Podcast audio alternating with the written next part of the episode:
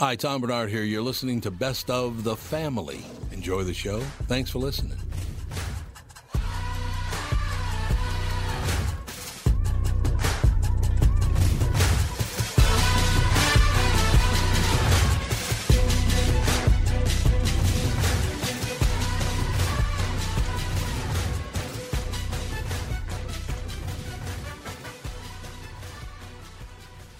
Michael Bryant, Bradshaw and Bryant. What's the latest?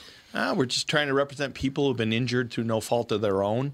We're trying to talk to them before they talk to an adjuster or before they take a settlement that isn't something they should get based upon their injuries. How many people are out there in different, not in the law business, that love to run around scaring people before you even get to them? Well, adjusters will want to settle cases and Right. they want to close files. So, based upon that, they do what they have to. Um, I think they probably act as attorneys where they're not attorneys and they try to explain people's rights or they give them a certain view that if they look at it, and what I always say is this if the adjuster really truly thinks the offer they made makes sense, they'd have them come see us, you know? And that's exactly my question is you have to understand who has the best, your best interest in mind, correct? Well, you want to know what your rights are. You know, whether Yep, or not you yep. decide you're going to hire us or not, that's a choice. It's a free consultation, and you want to understand what your all your rights are and what coverages you have. And plus the fact I hang out with you, so you got to be a good guy if I'm hanging out with you. Eh, maybe. okay. Ladies and gentlemen, Michael Bryant, Bradshaw, and Bryant.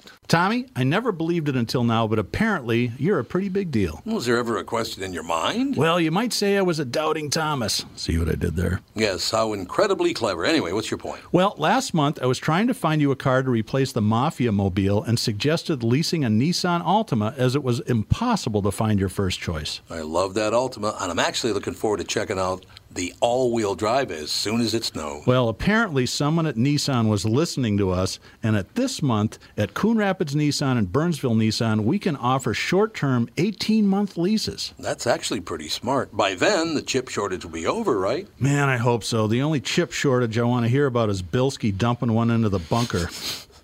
By the way, for the first time ever, Coon Rapids Nissan was number one in the state and Burnsville was number two. Your Altima was actually one of the cars that put JLo on top. To learn more about short-term leasing, stop into Burnsville Nissan or Coon Rapids Nissan. Knock, knock, knocking on heaven's door. Welcome back. This is the Tom Bernard Show. Knock, knock, knocking on heaven's door. This song is forever ruined for me, Mike, by uh, GNR? yeah. That's the only way I can hear it now in my head, no matter who sings it. Because didn't Clapton do a pretty good uh, Yeah. version of this too? Yep. I just hear Axel Merman singing it. All right, this uh, top story today from KLFY, Channel 10. Why not KFLY? I don't know. It's KLFY. I'm just going with what they've got for me. Then it would be K-Fly. Eaten alive. Woman known for her beauty suffers a horrific death at a nursing home. An investigation uncovered a Georgia nursing home resident died from scabies infestation. A forensic pathologist who reviewed the case estimates millions of parasitic mites essentially ate her alive over what could be several months or possibly years hmm. being eaten alive by scabies. According to a pending lawsuit filed by the family, 93 year old Rebecca Zenny died back in 2015 from scabies at the facility. The autopsy report shows the cause of death as septicemia due to crusted uh-huh. scabies. Yeah, well, septicemia. Well, she wasn't eat. No, no, no. She got an inf- bad infection. Yeah. From Septicemia, they got into the blood and yeah, something. Oh, it says here state health officials were notified about a scabies outbreak at the nursing home multiple times, but did not inspect the Lafayette, Georgia facility. Zenny's family say their mother lived the American dream. She worked in a naval yard during World War II, modeled in New York, and worked at a TV station in Chicago. Zenny's daughters, who declined to be interviewed on camera, says she moved her mother into the Shepherd Hills nursing home back in 2010. Health records show Zenny suffered from dementia. Mike Perito and Stephen Chance are attorneys representing Zenny's family in a lawsuit against Pruitt Health, which operates Shepherd Hills nursing home where Zenny died. I don't understand how you can allow a human being to suffer needlessly, said uh, Perito. Scabies is a painful but treatable skin condition caused when parasitic mites burrow into your skin, lay Yeah. eggs, and survive off of your body. Pictures of Zenny before her death show flaking skin and her hands have been blackened. Chance claims staff were told not to touch Zenny's hands. There was a conversation at the nursing home with a healthcare provider about being careful about touching Mrs. Zenny's hands for fear that it might fall off her body. This is before. Oh, uh, good lord. Yeah, 11 Alive News asked forensic pathologist Dr. Kris Sperry to review Zenny's autopsy report. He's the former chief medical examiner at the Georgia Bureau of Investigation. Sperry said he's personally conducted more than 6,000 autopsies and supervised more than 80,000 others. This is one of the most horrendous things I've ever seen in my career as a forensic pathologist, said Sperry about Zenny's autopsy report. Sperry estimates hundreds of millions of mites were living inside Zenny at the time of her Yeah. death. He doesn't think it's an exaggeration to assume she was essentially eaten alive and that she likely died a painful death. Having seen what I've seen, Mrs. Uh, with Mrs. Zenny, I think it's frankly a good characterization, said Sperry. I would seriously consider calling this a homicide by neglect. A lo- local television station called and emailed Pruitt Health's chairman, communications director, and an attorney representing the company numerous times for a response. Not one person responded. What a surprise there, huh? Eaten alive by scabies. Oh, and it, it, it's just like crazy because you know they're that whole process of, uh, of them burrowing burrowing into your skin. You know all the inflammatory reaction. So you're just you're always miserable all over. Oh man, uh, can you believe It sounds Oh. like she was so out of it that she might not have even known what was going on, though. Well, dementia just makes you kind of think different thoughts and random thoughts and patterns, right? But does oh. that you still feel pain? so, so locked in your locked in your head, oh. sort of. Yeah. You know, even though you don't know what's going on around you, I mean, you still are sensing. Oh, what a horrible thing! I, yeah, that might be it. That might be. Yeah, that I might. told you that, might, be it. the Yeah. worst possible way.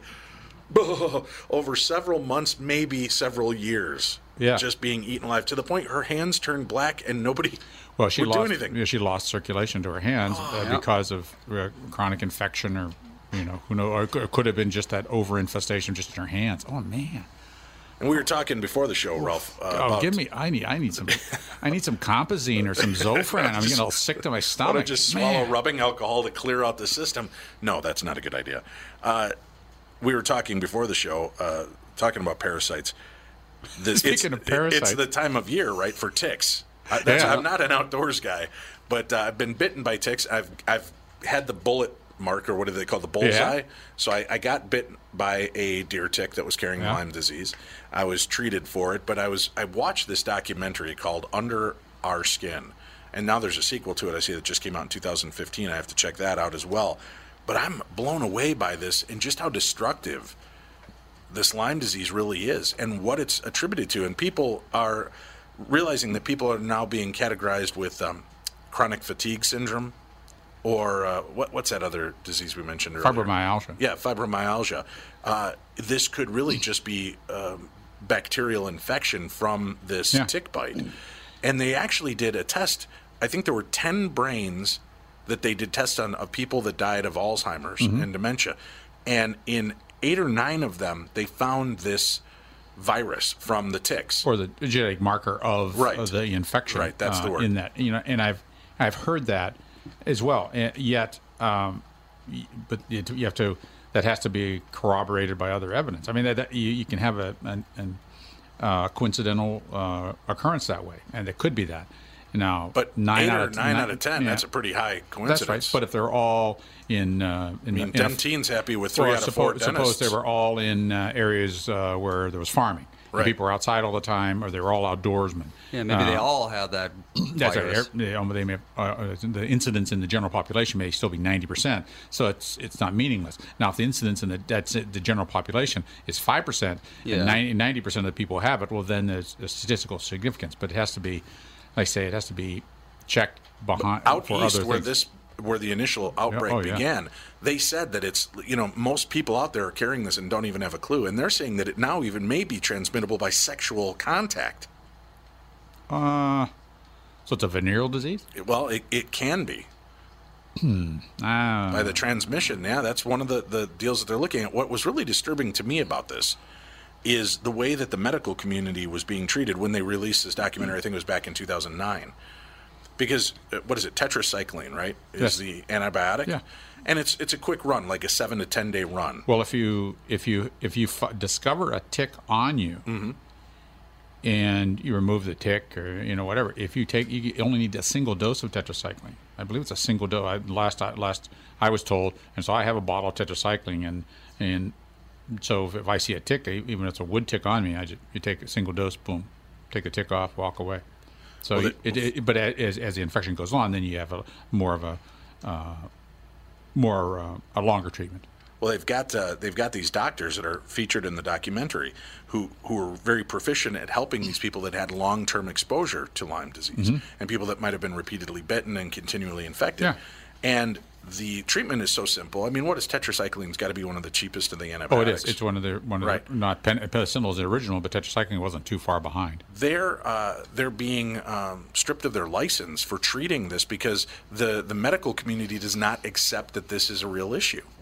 Yeah, even though they've been able to prove in in this documentary and again i understand documentaries can be slanted to provide the image they want to provide but if you're looking at this case and you're looking at it uh, with the dramatic change that these doctors were having and they weren't harming anyone it was a simple antibiotic Well- which does not have much in the way of side effects does it, It does. It does, and there, there are risks associated with antibiotics, whether it's um, uh, skin rashes, whether it's uh, photosensitivity. That's another uh, problem with tetracycline. But the other thing, you can also get Clostridia difficile, uh, uh, sort of a horrible diarrhea, bleeding kind of problem because of an overgrowth of uh, the bacteria in your colon. Yeah, So- they're not great for your uh, GI tract. and and not good, not good for your microbiome.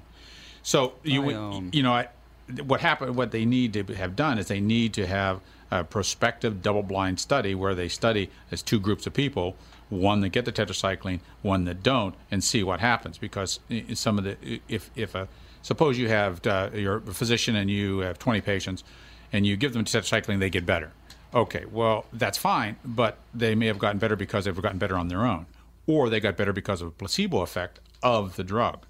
So you, you have to there's there it's a very complex and these studies are take a long time because sometimes the differences that you see are not as great as you'd hope. And then sometimes they'll do a study like that and they'll find out that one group is doing so much better than the other and they'll break the they'll break the double blind study to see what's going on uh, or they'll have one group that's doing so much worse than the other and they'll break it because of for fear that they're not treating somebody correctly or that the treatment so it can either be that they're not treating somebody so the disease is getting worse or they're treating somebody they're not treating somebody no they're not treating somebody the disease gets worse or they're treating somebody and they're having a bad reaction to the drug and you don't know until you break the, the code Right. Well, and in, in the case with the Lyme disease, if they're treating it, what has been a, a weird side effect of it is you're basically you're killing these parasites that are in this this parasitic. It's a bacteria. Bacteria, and if you're not flushing your body properly, you're basically just carrying this dead disease in you that makes you very sick as Yeah. well. They said it's a, a high level of toxicity and Oh, can this- cause you to be very sick Okay. if you're not flushing that out properly. So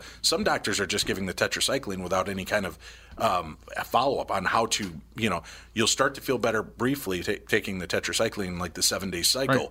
but then you'll start to feel worse if you're not doing what it takes to get these parasites and the bacteria out. what what uh, what is the bacteria Uh, let's see here.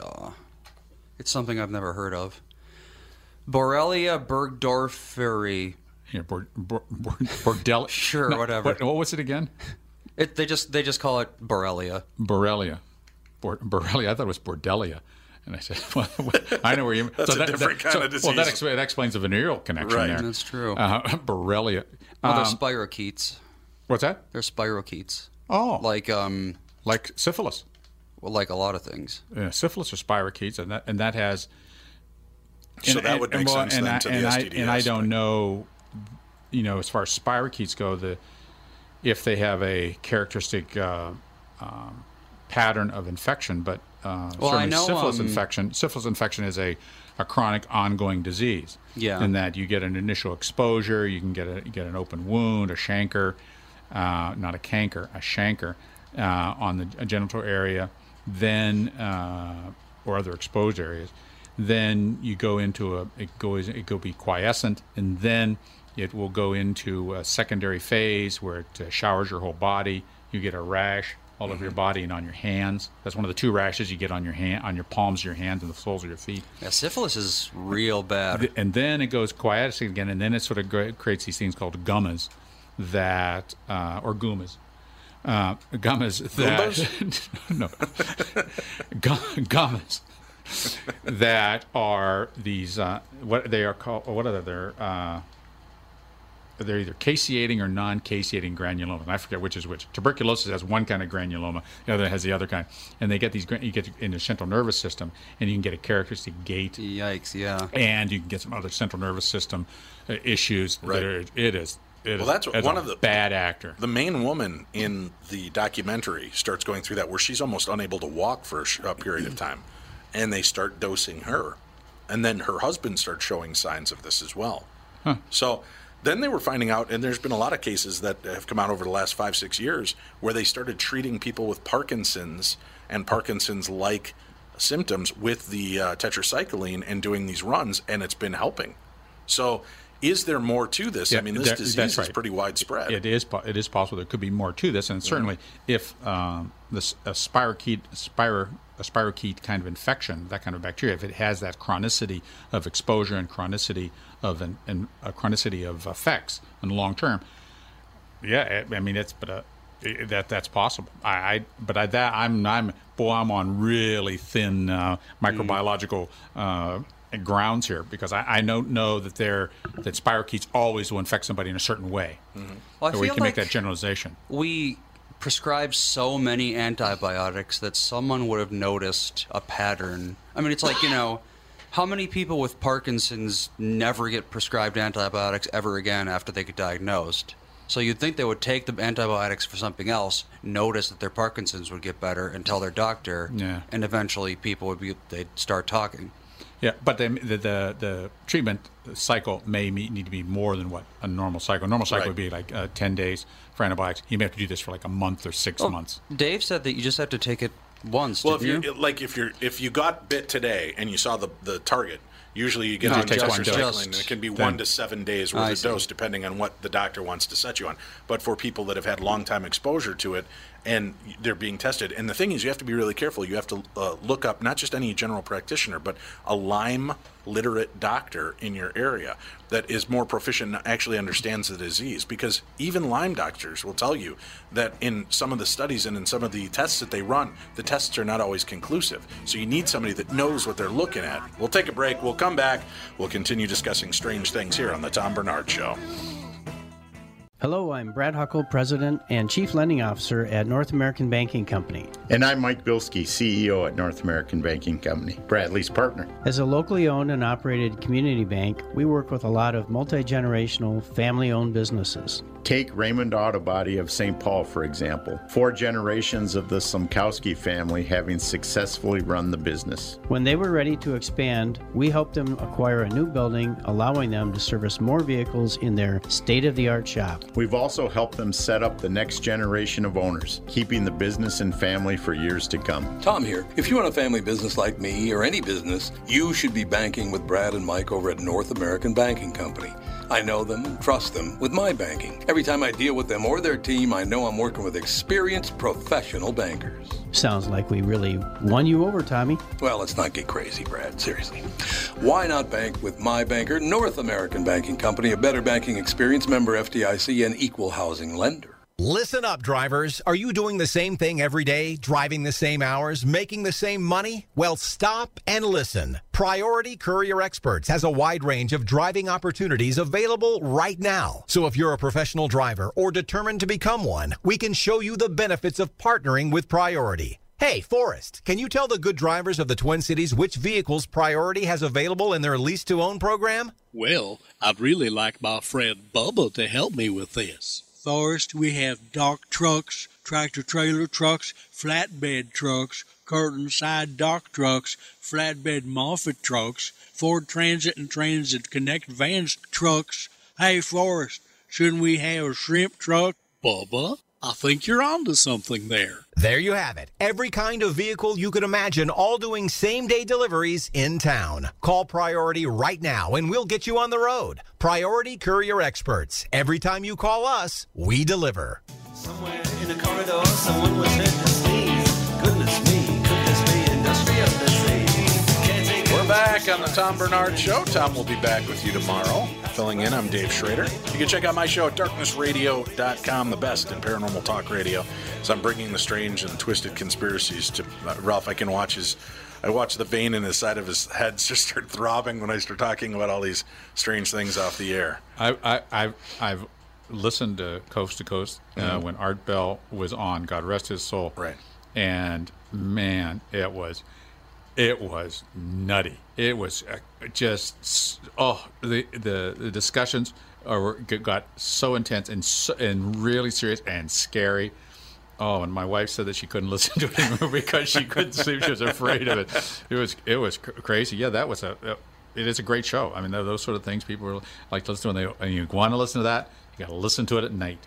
Oh yeah, and then you just kind of let your mind go and, and let it happen. You won't sleep if you do that. We sat in uh, one night. We were doing because our show was on just before Coast to Coast AM when we were on another station, and we were doing this uh, show on this kind of domestic terrorism. These uh, major corporations supposedly are targeting people, and they will beam messages to them. They'll microwave them. They'll cr- create rashes. These things, and, and the medical community has not been able to answer questions on how people are being exposed to this. And when uh, sweeps are, are being done, EPA sweeps and such at their home, they're not finding anything that would cause these issues. So we're hearing all these weird stories. And uh, while we're doing it, I got one of the most blinding headaches I've ever had in my life. And I told Tim, I go, "They're getting me, man. They're coming for me." But you watch these um, these uh, town hall meetings that they're talking, and, and they have these people come forward. And again, you think, okay, there's a nut in every town. There is. There just is. Everybody's got it. But all of a sudden, there were different people from walks of life: ex-military, uh, lawyers, doctors, um, you know, nurses, uh, teachers that were coming forward that believe that they're targeted by this, and that gets kind of strange. Well, yes, and there's you can you can say that say the same thing about people who believe that the Earth is flat now. There's Yeah. a, there's a, there's a, there's a group there's a group of group of people that believe the Earth is Uh-huh. flat. Sure. And Well, even it is. Look at a map. Even map's not round, is it? Hmm, In your face, even doctor. though even though you know uh, the, the we have photographic evidence from Mhm. space we Do we? have for, yes we do. Yeah, but how come we only had one picture for one for all picture those years? for- for one- it's not the same picture Exactly, have, it is. we have photographic evidence Mhm. we have geometric evidence Sure. it's just it's just Uh-huh. So you're part of the corporation, I'm aren't you? part of the corporation, and it, it, You're the man bringing the, us down. The, the the world is round as a sphere. It's not just round; it's a sphere. It's not flat. I don't know about that, Ralph. Yeah. Well, what do you do when you get to the edge? That's the thing. You know, the, what do you do when you it's, get to the edge? it's dome, dummy. Don't you read the news? What do you do when you get to the edge? A You, dome. you is hit not- the dome. You don't go anywhere. You're stopped. Like in uh, you stop. Yeah, it's like the Truman Show. Truman Show. That's it. Yeah. you just you hit the dome. It's like a it's like a bug flapping up against the window. It can't get out. You're there. No, I know. We, we did a show on that. And I'll tell you what, though, Ralph, you know, you roll your eyes about it. It's funny to listen to the people that do believe I it. know. Because they've got some really interesting takes on what's going on. They put And a it- lot of effort Right, into and this. then you get back and you sit there and you listen. And doing coast to coast in our show, we we're open to these ideas. I want to hear why you That's believe right. the things you believe. And sometimes it's really interesting when you can walk away from a show. When I go in knowing the world is round, and I walk away going, "Huh, that was an interesting conversation," and not meaning like, "Oh, that was a waste of my time," but I'm fascinated by what was shared with me. That to me, I love those moments, those shows. I think inter- I, and I and I and I, I say this in all honesty. I think interacting with people who have differing opinions is is is not frivolous, and it's an important Right. interaction. I mean, it truly is. And if even if someone you know maybe maybe maybe misinformed, you have to respect that. And I think that our society has not accepted that. And No. if, you know, if I don't believe the same as you, whether it's religion or politics or uh, work ethic or a thousand different things, I think dialogue and things is very important for all of us to grow. And, What do you and things. think, Andy? Should I get a, a flat earther on for your dad? Hmm. Be interested to hear, hear what Tom has to say about the flat earth theory. he does not keep his mind open, but Mhm. he is polite. He won't. He won't just you know vehemently disagree and you know just like laugh at people who don't agree with him. See, You I- know, I like think a I'm gonna try lot. To- a lot of people will just like instantly shut down and you know not I'm gonna- even discuss anything. I'm going to try to get one on the show on a Tuesday when Ralph is here and you're here, Andy, because I want to hear you two take the guy to well, you better be here. A, a, a oh. flatlander. You know, but that's what they call it. They call themselves Right, flatlanders, right. don't they? Yeah. And they put no. out a call around the world, which is kind of Flatland- ironic, Flatland- don't you think? Flatlander's a science fiction book. Could that's be. that's a Flat Earthers. That's That's what they call They're themselves. flat earthers. Yeah. Flatland is a the Carl Sagan thing. How he describes uh, like two dimensions or three versus three dimensions. Okay. Yeah, that's yeah, that's See, that's love when- Carl Sagan. When you start getting into the more obscure references like that, like the domestic terrorism, the fact that uh, the world is flat, and, and that we've never been to the moon, and that the moon is actually a satellite, and when they pinged it with a, a laser, a microphone, it made a hollow boom. they did when they hit it Right. with a la- well, la- Right, and then there's there's the audio that, that is reportedly out there. It's the uh, equivalent to the 13 minutes of missing Watergate tape. That when they did the first moon shot, when they went around the backside of the moon, Yeah. he started describing um, structures, and that part of the audio no longer exists. But Australian ham radio operators who were listening recorded it. And that's still out there. So there's some of that is, is pretty crazy. You start listening, you're like, well, that's weird. yeah, well, we, And then I- you've got one of the, the astronauts who is looking out the window and he goes, Hey, where are our thrusters? And they're like, Oh, it's about 500 miles behind you. He goes, Well, then we're not alone. And they're like, Okay, switch to channel 9. Oh, good lord! And they, they switch over to a controlled channel. But that's interesting too, right? I mean, you've got these guys that are the, the best of the best. That's what the whole movie's about. And they're up there and they're supposed to know what they're looking at, and something's outside the ship. But I'm always intrigued by what their theories are and why they get to that theory. Oh man, that is that is that is coast to coast party line. I'm listening to Yeah. you. That is the greatest. Well, how about the fact that Well- when uh, well, what- when no- Kubrick died, there's audio, and I don't know if you could find it, Andy. If you look up the Kubrick audio where he admits filming, he admits it without admitting it, but he know what you're admits that he works about. that he he did a, a film for the government. And basically, is kind of admitting this is what the believers have that that he filmed the lunar landing, and that it was all done in a soundstage, which was what Apollo or not Apollo, but Apollo 13. no, no, it was no, uh, Apollo 13 was the one that went bad. Right. went sour. What was the movie called? And it was like Stage 13 or something like it was it was like that where they showed how they faked the whole moon landing. But it's interesting that right Well- after Kubrick died, they released that audio of him kind of admitting to having filmed a secret pro- uh, project for the government. Well, who released this? Someone that made it. Mm, I can't tell you. Okay, If I worry about your safety. Do you worry about you worry about the uh, domestic terrorism? You know, in Well, your what about the purple lilac what about PT peop- Cruiser what out about there the- is easy to, to what, find. What about the people that are that believe that the contrails from the jets are Yeah, are chemtrails? Are chemtrails? Yeah, what about it? Well, what about yeah? What Makes sense to about me. them makes sense to you? The But what chemtrails? part? What part of it makes sense that they're that they're dosing us with chemicals, or that they're creating a um, a sky a chemical skynet to keep aliens from being able to get through and uh, permeate us? Wow. Yeah. Well, I That's like why. an That's why UFOs just- keep crashing. They hit that that invisible web. and they keep crashing. Yeah, Why Well, don't they- we hit the invisible web though? yeah. because it's invisible. We know how to. We know where it's at. We can turn it on and off. Andy, come on. We can turn it on and off. Well, the, how many cra- how many how many alien spaceship crashes do we have to uh, account for? There's quite a few. There's And- quite- but the, then you get ones like But- but Rendlesham but who Forest. gets them? Who gets them? The government, man. Oh, they always get them. Luckily, the United States has been involved You're, in t- most you're, of them. you're telling me that of all these alien Mm-hmm. spaceship crashes, not one of the one of the uh, the buddies down there in, in the south has seen one in the middle of the swamp and got into it, got into it, and, and was able to get it out of there before in his pickup before you know the, no, the the government, to- already knows that it's downed. I They come see. out. They So- follow those things. They follow Ralph. them. Come on, they're leaving a trail behind them. Radioactive. And that uh, and what that means, what's that, what you're saying is that uh, the human race is smarter than the aliens that have traveled millions of light years to get here. you know what? Sometimes you've got bad drivers, and they just make the wrong choice. they hit the right. wrong That's button. right. We're smarter than oh man. nobody's saying we're smarter than the aliens. They're just saying that you know sometimes things are shot down. They believe that there is a Tesla, Tesla death ray that has been created that has been seen shooting at these things. Interesting. Interesting. There was the, and this. And this is this happened. Uh-huh. This happened in that um, when I was at the University of Utah. How long ago? That was. That would have been in 1974.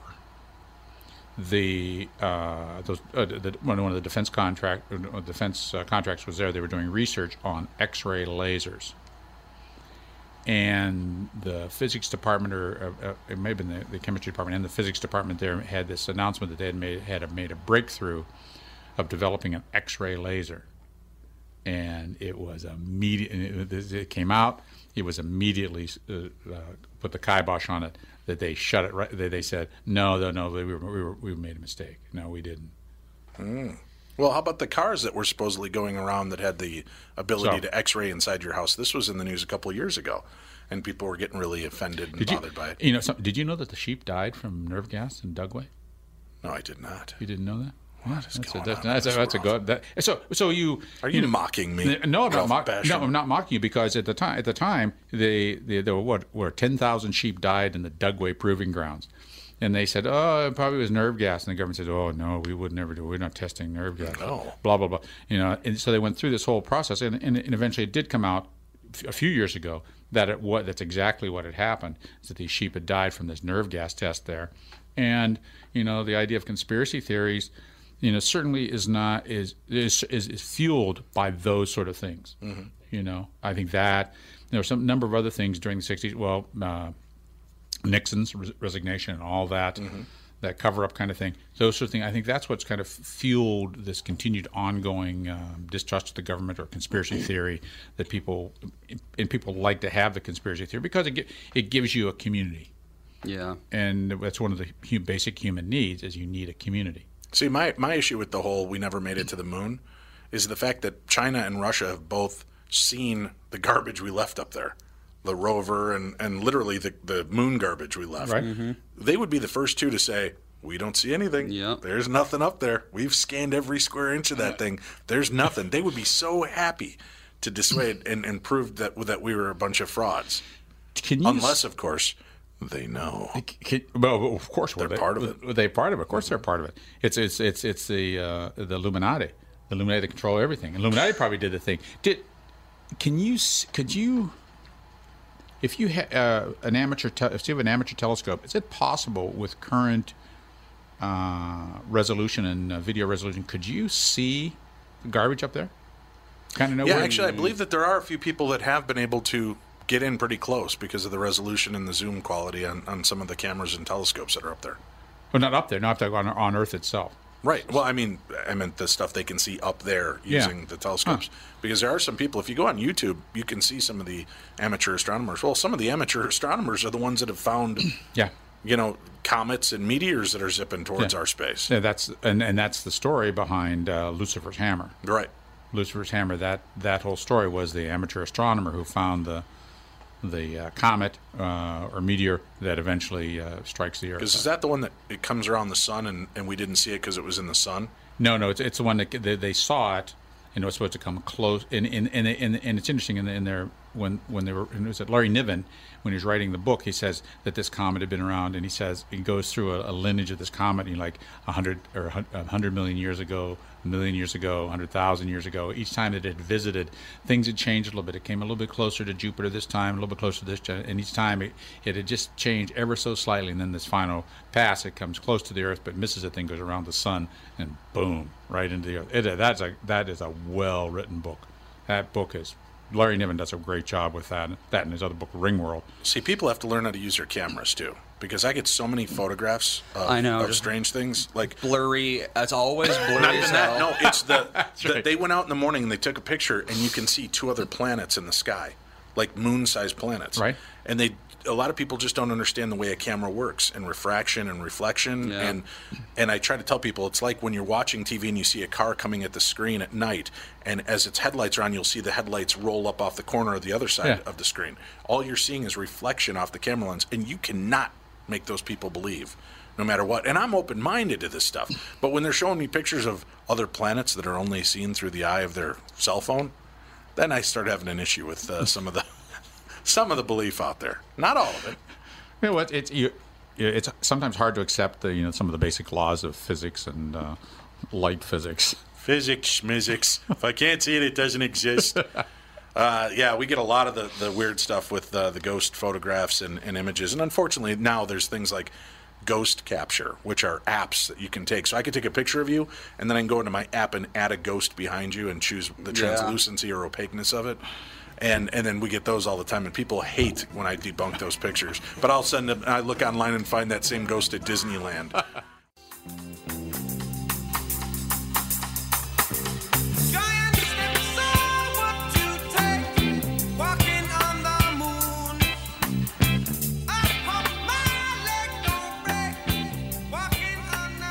We're back on the Tom Barnard Show. Talking about strange news. A man who says he tried to commit suicide by drowning himself during a bipolar episode is now suing police in Virginia over claims they stood by as the life drained out of him. The suit filed by Polish national Matusz Fijalkowski is uh, in Virginia alleges that Fairfax County police actually held lifeguards back from saving him until he was clinically dead. That's what the Washington Post is reporting.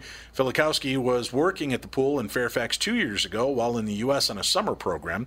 Though he spoke little English and could not swim, he was reportedly made an assistant manager of the facility. Per the AP, Fijalkowski says he's suing because the 2016 incident left him with more than $100,000 in medical bills. He says he had uh, never suffered any mental health episodes before the incident, and he was later diagnosed with bipolar disorder. According to WTOP, the suit, uh, the suit names 11 police officers as well as the lifeguard supervisor and the company that runs the pool. Fijalkowski's attorney posted a video taken during the incident that shows the moments before he entered the pool as well as the aftermath, which uh, rescuers use CPR after Fijalkowski says he was clinically dead. He was left underwater for more than two minutes. What a moron. Underwater for two minutes? Yeah, this sounds like a crazy person being crazy. That, that yeah. He spent the next two weeks hospitalized before a subsequent six day stint in a psychiatric unit.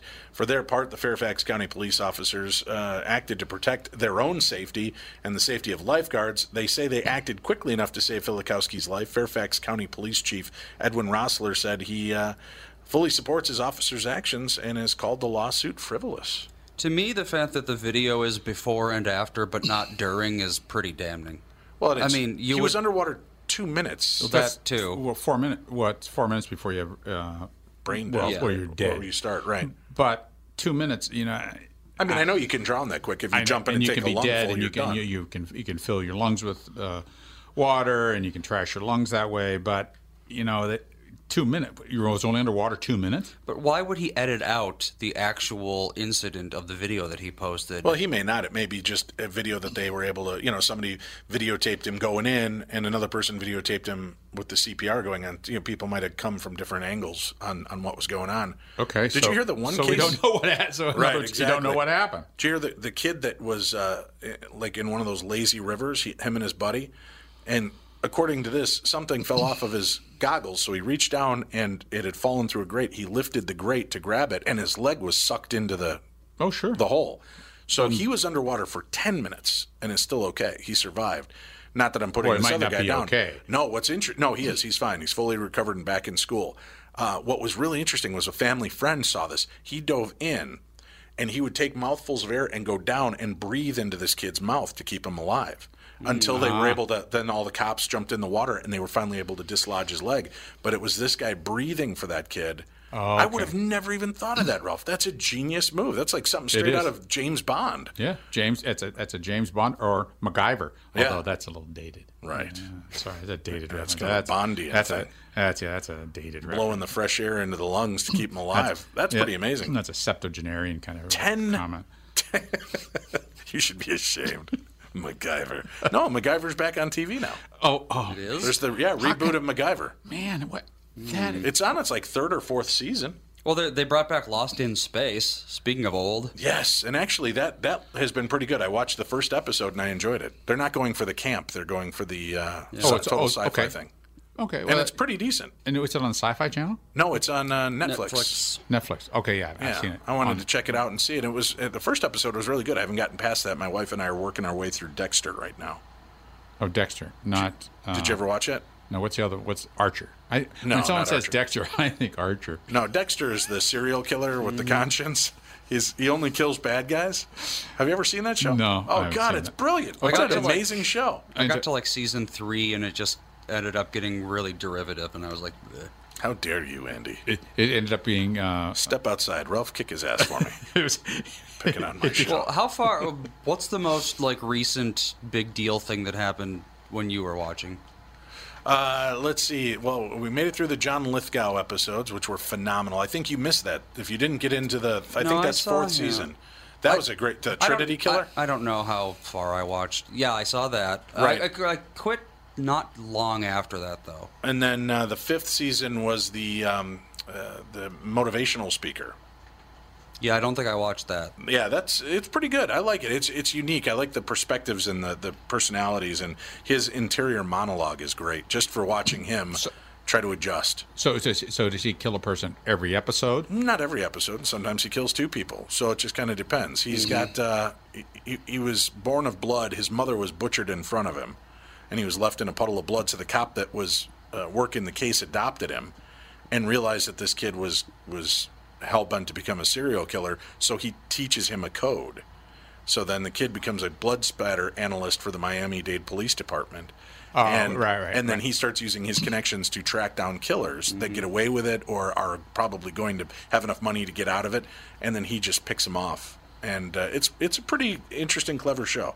It's different than what's on right now, and that's what I have enjoyed about it. So I, I watched it when it first came out and was revisiting it now with the wife. But we've really enjoyed it. And we're just starting into season six right now. There's only eight seasons. TV's not in a great place right now. No, and, but I don't know where. I, I do you guys binge? Do you sit there and you'll watch an entire like twelve episode series like Kristen was talking about all in one shot? Well, usually I'm doing something else when I'm doing it. I don't just sit there and watch TV. I'll have the TV on while I'm doing something else. That's See, what I that may be why you didn't enjoy Dexter. Then kind of the nuances Wait, of the so- show you got to pay attention to. So you, so you, you would you do, do you game? Yeah, or like you know, if I'm cleaning my house or something like that. Okay, or trying to uh, keep Hobbs from uh, tearing things apart. Yep. And basically, yeah, I I'm always doing two things at once. I can't do that. I can't pay attention to that. Oh, I, I listen to podcasts when I garden. Well, right, but that's Two things at once. right. But it's not gardening is kind of a mindless. Oh, thank thing. you. Oh, yeah. oh. I mean, any moron could do that. I can. I can, oh man, ow. Oh, yeah. oh I can hardly breathe. It's like Hillbilly somebody- with a bunch of dirt on his overalls can go out and do that. that's right. Well, that's what you end up with. You, you feel look just like a hillbilly. Tell me you do it with just should- one, one, no t-shirt on underneath. You just got the, the bib um, overalls and one shoulder off. Worst look in the universe. Your honey brings you got the, the one one cuff is rolled up on your pants. She brings out the lemonade for you while you're working in the back twelve. Beer. Beer. Oh, beer. Oh, beer. Oh, of you're course, beer. fancy. Look at you. That's a- That's for after the after you get done uh, tilling the field then you get into a fist fight. And, and then you get with your blood. brother-in-law. Yeah, you, you get into a fist fight, and you get you get blood all over, you know, blood all over the front of your uh, overalls. overalls. Yeah. Yep. So- Sounds like you've been there before, Ralph. Okay, well, I, I, I watch the shows. I watch the shows. All right, uh, let's see here. A game of hide and seek among children took a deadly turn in East Houston, and now an autopsy begins to explain why. Fernando Hernandez Jr., age 10, was found unresponsive in a clothes dryer on Friday night. ABC 13 reports the cause of death was electrocution. Per the Harris County Medical Examiner's Office, authorities provided no additional details, and the Washington Post notes that it searched online for similar stories and general warnings about dryers and didn't find news on something like this happening previously. KHOU's video report indicates the incident happened in the large laundry room available to his apartment building's tenants. Mom Christina Rodriguez says her nine year old alerted her to her son's condition, and my boyfriend picked me up and brought him into the house. He was purple and his eyes were open. But he was gone. Fernando later died at a hospital. A detective with the Houston Police Department confirms to the Chronicle that juveniles were playing hide and seek, and juveniles were the one who found him unresponsive. Hmm. Sounds like uh, wasn't properly grounded. That can happen. Right, but if it wasn't on, how do you get electrocuted? Yeah. Even if it's not on, I mean, the it's still plugged in. So if something's faulty, you know, if there's a connection that shouldn't be Maybe there. he's sweating in there and No, I mean like some something internal. I mean like maybe water got inside the circuitry and that caused a you know connection. Yeah, it, it, it- yeah, it's probably a, a ground. But then, but then, if it's not grounded, they, they're on. G- Well, they should be on GFR circuits. I mean, there's a, there's a thousand things, but if none of that stuff was done, yeah, it's a, it's some sort of. And they're and the commercial ones are high voltage, the 220 volt. So, and a kid doesn't take much to stop. Well, if it's 60 cycles, it doesn't take much to stop their heart. It Yeah. gets in the, it goes across their heart, stop their heart, and that's that. Yeah, it's if it, if the electricity actually goes across your heart, then it, it only takes a you know in an instant to make your heart stop beating. Yep. So you know, and and, it, and the 60 cycles is close to what your heartbeat can be, and that's the dangerous part of it. So it was a thousand cycles. The chance the chance of elec- electrocution is less, but it isn't 60 cycle. that's why I make sure to keep my heartbeat at a healthy 120. You never want to match it up. Exactly. match match the cycles for your electricity. But that yeah, that that's only explanation because getting just getting inside there, what, unless uh, unless it gets static electricity, that's not going to you because it's such a it's such a low amperage, and yeah, that's mean, what like- it was, or he suffocated. But After the, uh, we had a dishwasher in our Florida house a couple years ago, and it broke, and somehow the ground just you know stopped working correctly, and if you touched the case, then you'd get a pretty bad shock. So that can happen. yeah, oh sure, Yeah. sure, it can, and, and So technically, if I if you touched it with both hands, it could cross you know from one hand to the other through your heart, and there you go. or you touch it with one hand and touch the ground to Exactly. the other, boom. In a, Nuts. in, in a in a nine year old, it doesn't take much. So Yeah, that's why you got to uh, fix your high voltage appliances when they break. fix. Yeah, high voltage not good. So that, is that is that, is that the uh, takeaway message? Yes. Fix your high voltage appliances. Well, You'd be surprised how many people just like you know. Well, you know, it shocks me, but it still works, so I'll just Well, keep on I- using it. I know. I Oh, I- yeah, cords too, man. You know, I have to constantly yell at my kids. They plug their phone in and then lay their phone on their bed while they're sleeping, charging. Just sets on fire. Yeah. Oh that's- man, those fires have been brutal. Have you seen how fast that goes when that electric spark hits? The blankets and stuff are Well, not it- well, prepared for that, man. Well, it depends on the blanket. If it's a cotton blanket, it doesn't burn as quickly as a, poly, a polyester. The polyester kind of or synthetic Yeah. fabrics. Those are the ones that go up like a torch once they're lit. Yeah. Yeah, I don't know if I'd want a blanket that's. Well, I mean, I never. I, I keep my phone when it's charging, you know, on a table because of that very thing. Here's a horrifying find made behind the wall of a mall bathroom. Police in Calgary are investigating a horrifying find made when a mall maintenance worker tried to fix a toilet in a woman's bathroom that wouldn't flush. If you were to look at the toilet, there's a panel behind it so that when people move, it would automatically flush, says police spokeswoman Emma Poole. When they removed the panel, they found a deceased person behind that wall. Police say the body is that of an adult male, though no identity or cause of death has been determined. The CBC reports the grisly find was made Monday morning at the Core Shopping Center, the main Is that Jim- shopping complex in Alberta's city's downtown area. Well, that's Jimmy. Jimmy Hoffa. That's Jimmy Hoffa. That's Jimmy. Investigators do not suspect foul play at this point, and the death has been classified as undetermined. Police So- said in a statement Monday. So what they expect? He crawled in there and just died. Well, you know, there's a lot of these people that have hidden out in malls at closing time to have a place to sleep, and they'll find these these ways in. Uh, it isn't clear. electrocuted? Yeah, it isn't clear how long the body was in the wall. The bathroom is located near the food court on the fourth floor of the fourth story mall. The police believe it is possible that the man became stuck in the wall after he fell while crawling through a vent or air duct. The Cal- Calgary Herald reports that would be the most logical at this point that it was from above. Poole says. Uh, so that is obviously something they would be looking at is if someone was crawling through the ventilation. Do they do gen- do they do genetic testing to see it, make sure it wasn't Jimmy Hoffa? I don't think so. You know, for, that's where they put him. They put him in. They put you know, Or get that Hoffa went and construction. hid. I think Jimmy would probably be a skeleton at this point.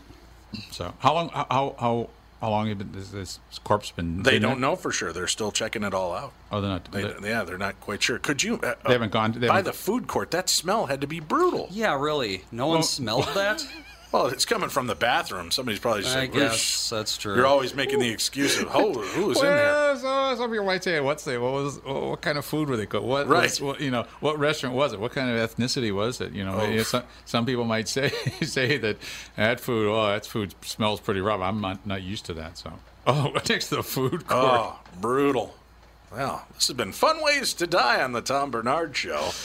Ah, good God! Stuck what a in a bunch of just twisted, weird stories. Uh, all right, we've got a lot more to cover. We've got more news stories we'll talk about in the next segment. Plus, we've got a visit. How is is it Maya Durr? Do we know? Is that is that her name?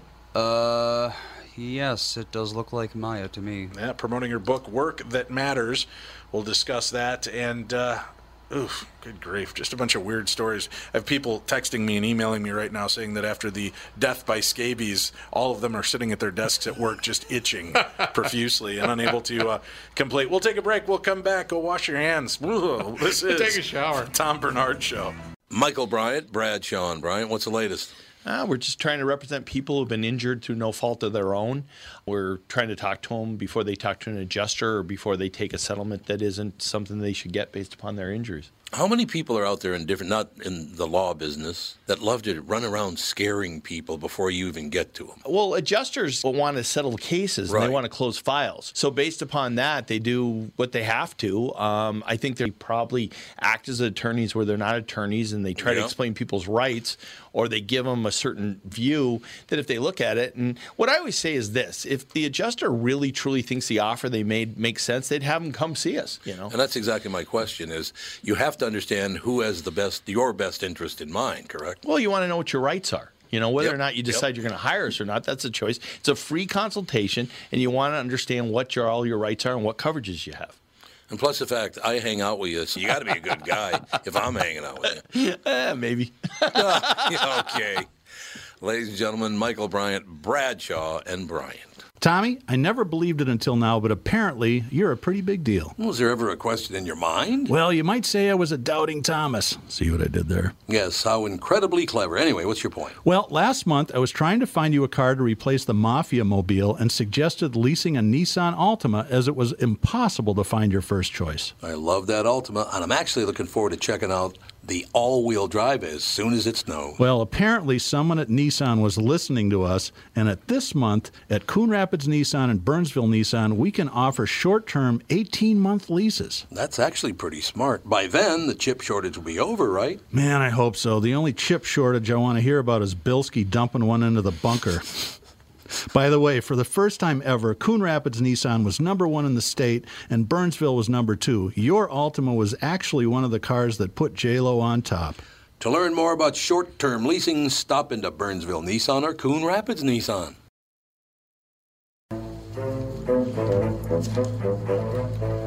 I already used it on him this week, by the way. it was a cold September morning when Francis, Sir Francis Tarkenton, uh, our special guest, ladies and gentlemen, Hall of Fame quarterback Fran Tarkenton.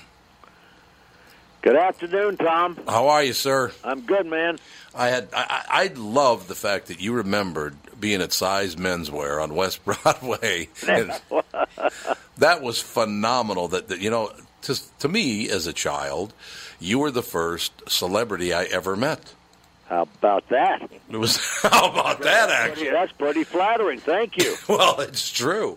I was like, oh, well, really? So this this football? I know there's a yeah, because what people need to understand is uh, the Golden Gopher football team in that era was uh, they were national champions. Yeah, they were great. They were phenomenal. So all of a sudden, here comes a professional football team. So I'm thinking, as an uh, an eight nine year old kid, well, this is uh, this is Valhalla for football. Our our college team's already phenomenal. Now we got a professional football team. This is like football heaven. Yeah. I didn't know anything about the Duluth Eskimos, though. Apparently, the the first NFL team in Minnesota was right. the Duluth I'll tell you, Eskimos. Tom, it's it's uh, part of my DNA to be able to uh, remember so well. I was at the very first team meeting we had at North American Life and Casualty uh, Insurance Company on, on Hennepin Avenue, at their headquarters, because one of our owners was H.P. Skoglund, the founder and owner, a Minnesota Right. guy himself. Then we drove all the way up to Bemidji, Minnesota for our first training camp and, and at Bemidji State College there in 1961, uh, and put on the uniform for the. You know, we were the first ones. We were the we, we were the the start of it all, and then we went out and played our first game against the Bears and beat them in 1961. Uh, I I am thrilled to be able to be part of that legacy and part of that foundation, and it, it has enriched my life. And most people I see, you know, they say, "Well, you live in Minnesota, don't you?" I said, "No, I live in Atlanta, but they, they drafted me. I'm a Georgia boy. They drafted, but my, you know, I my roots are so heavily buried right there in in in, in Minnesota, and and my uh, pro football days and, and, and great experiences. My first child was born there. Uh, it, it's just a special place, and I'm looking forward to being back this weekend.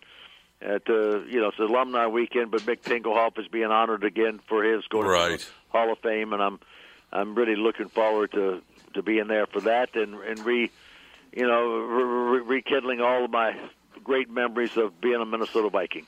It is wonderful, I tell you. I, I, you're from Athens, Georgia, originally, aren't you? Yeah, and I and, and then I live in Atlanta now. Atlanta's been my home. I, I got come here in the off seasons, and and I've worked. You know, I worked up there right, in the off season for Wilson Truck System. Then I came down here and worked for the Coca-Cola Club company. I, you know, I worked in the off season because we didn't make any money playing football. Right. That's And my first salary was twelve thousand five hundred dollars, and so I enjoyed the work and still enjoy the work, and I'm still working, and and I love I love what I do, and and uh, and, uh, and now I'm an, a, a great fan of the Vikings and the NFL.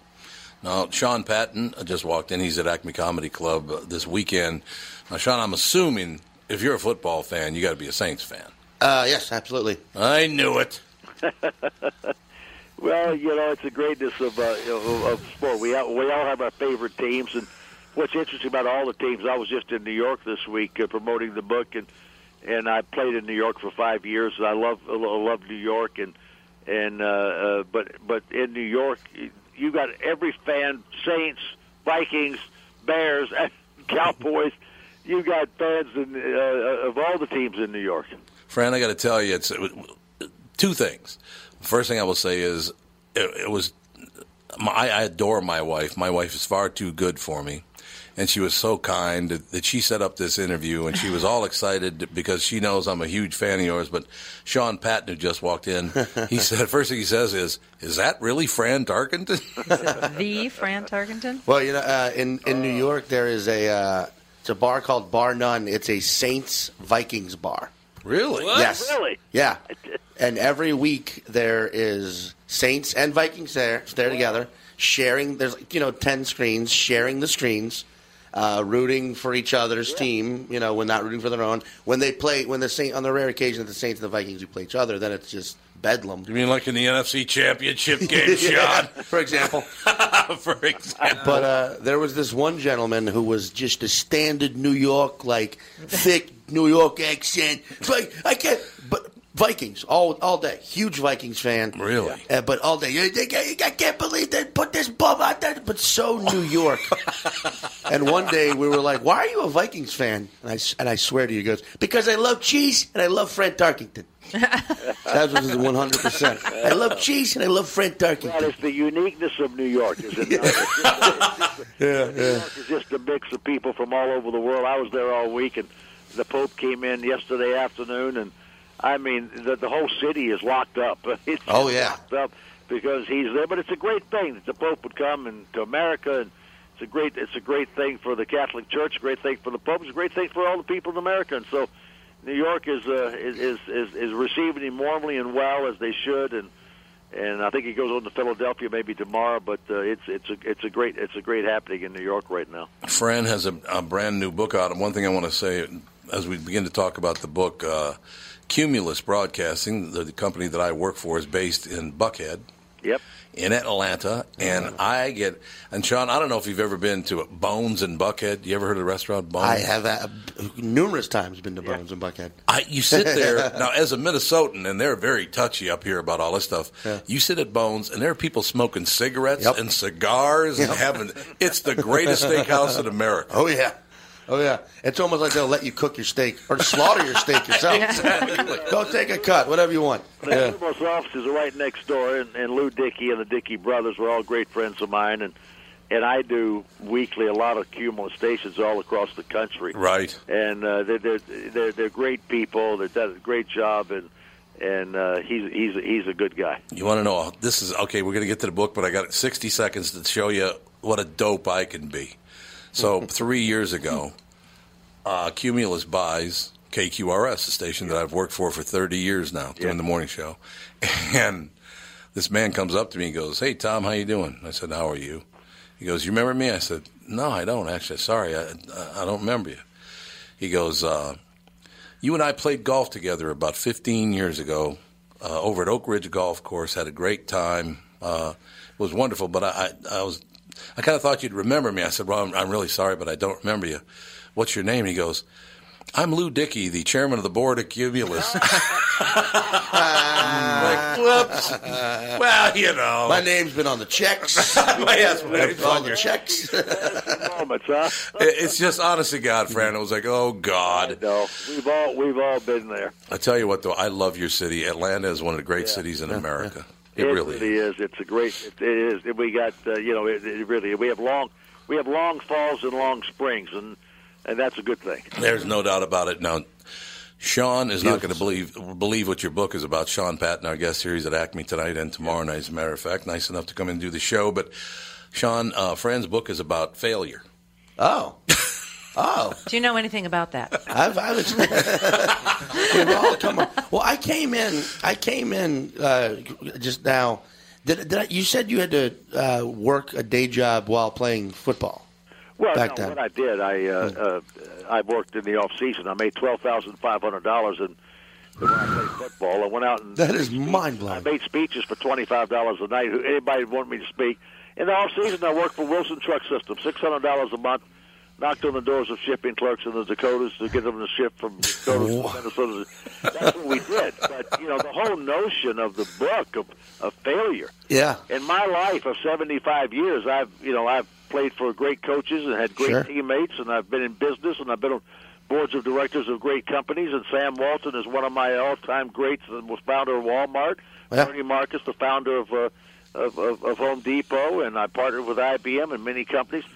Everybody I've ever known has also said to me that's what I also believe. They never learn anything from winning. You learn No. from losing.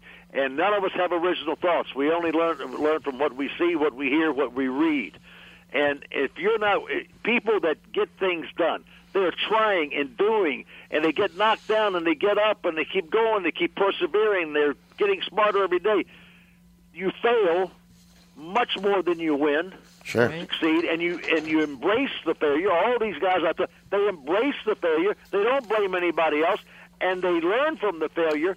And and in this generation that we're in now, with technology and the speed, you just got to go out and you got to do things and do things, and you got to fail faster, own the failure, and that is that is the only way that you can go and have success in whatever you're doing. And Sure. and and the book just came to me the last.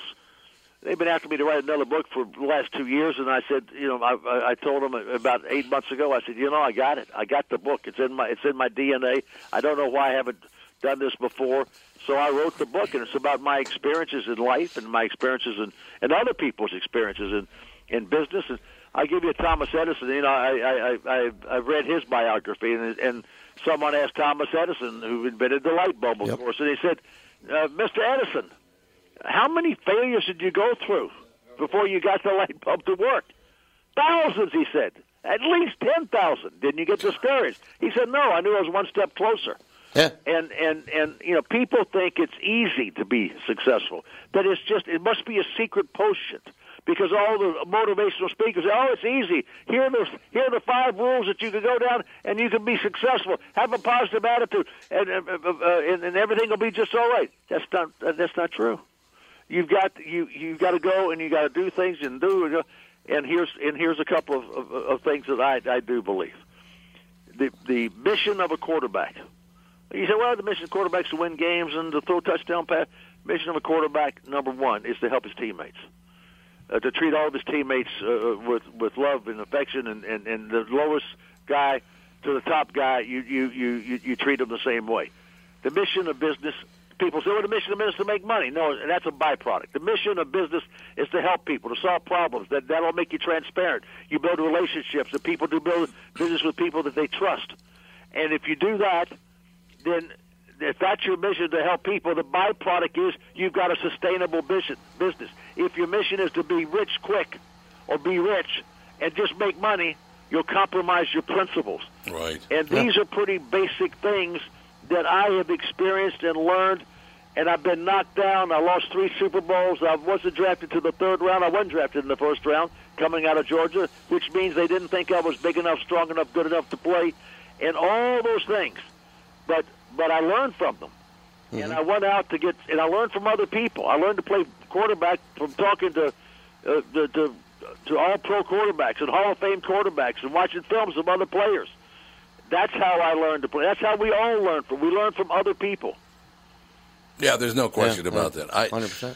Fran, last time we talked, I talked about the fact that I admitted on the air I lost a golf tournament because I didn't play up to my ability. It was my failure, the reason my partner and I lost the tournament, and I talked about it on the air for the very reasons you wrote that you wrote this book. But I, you know the Hubbard family.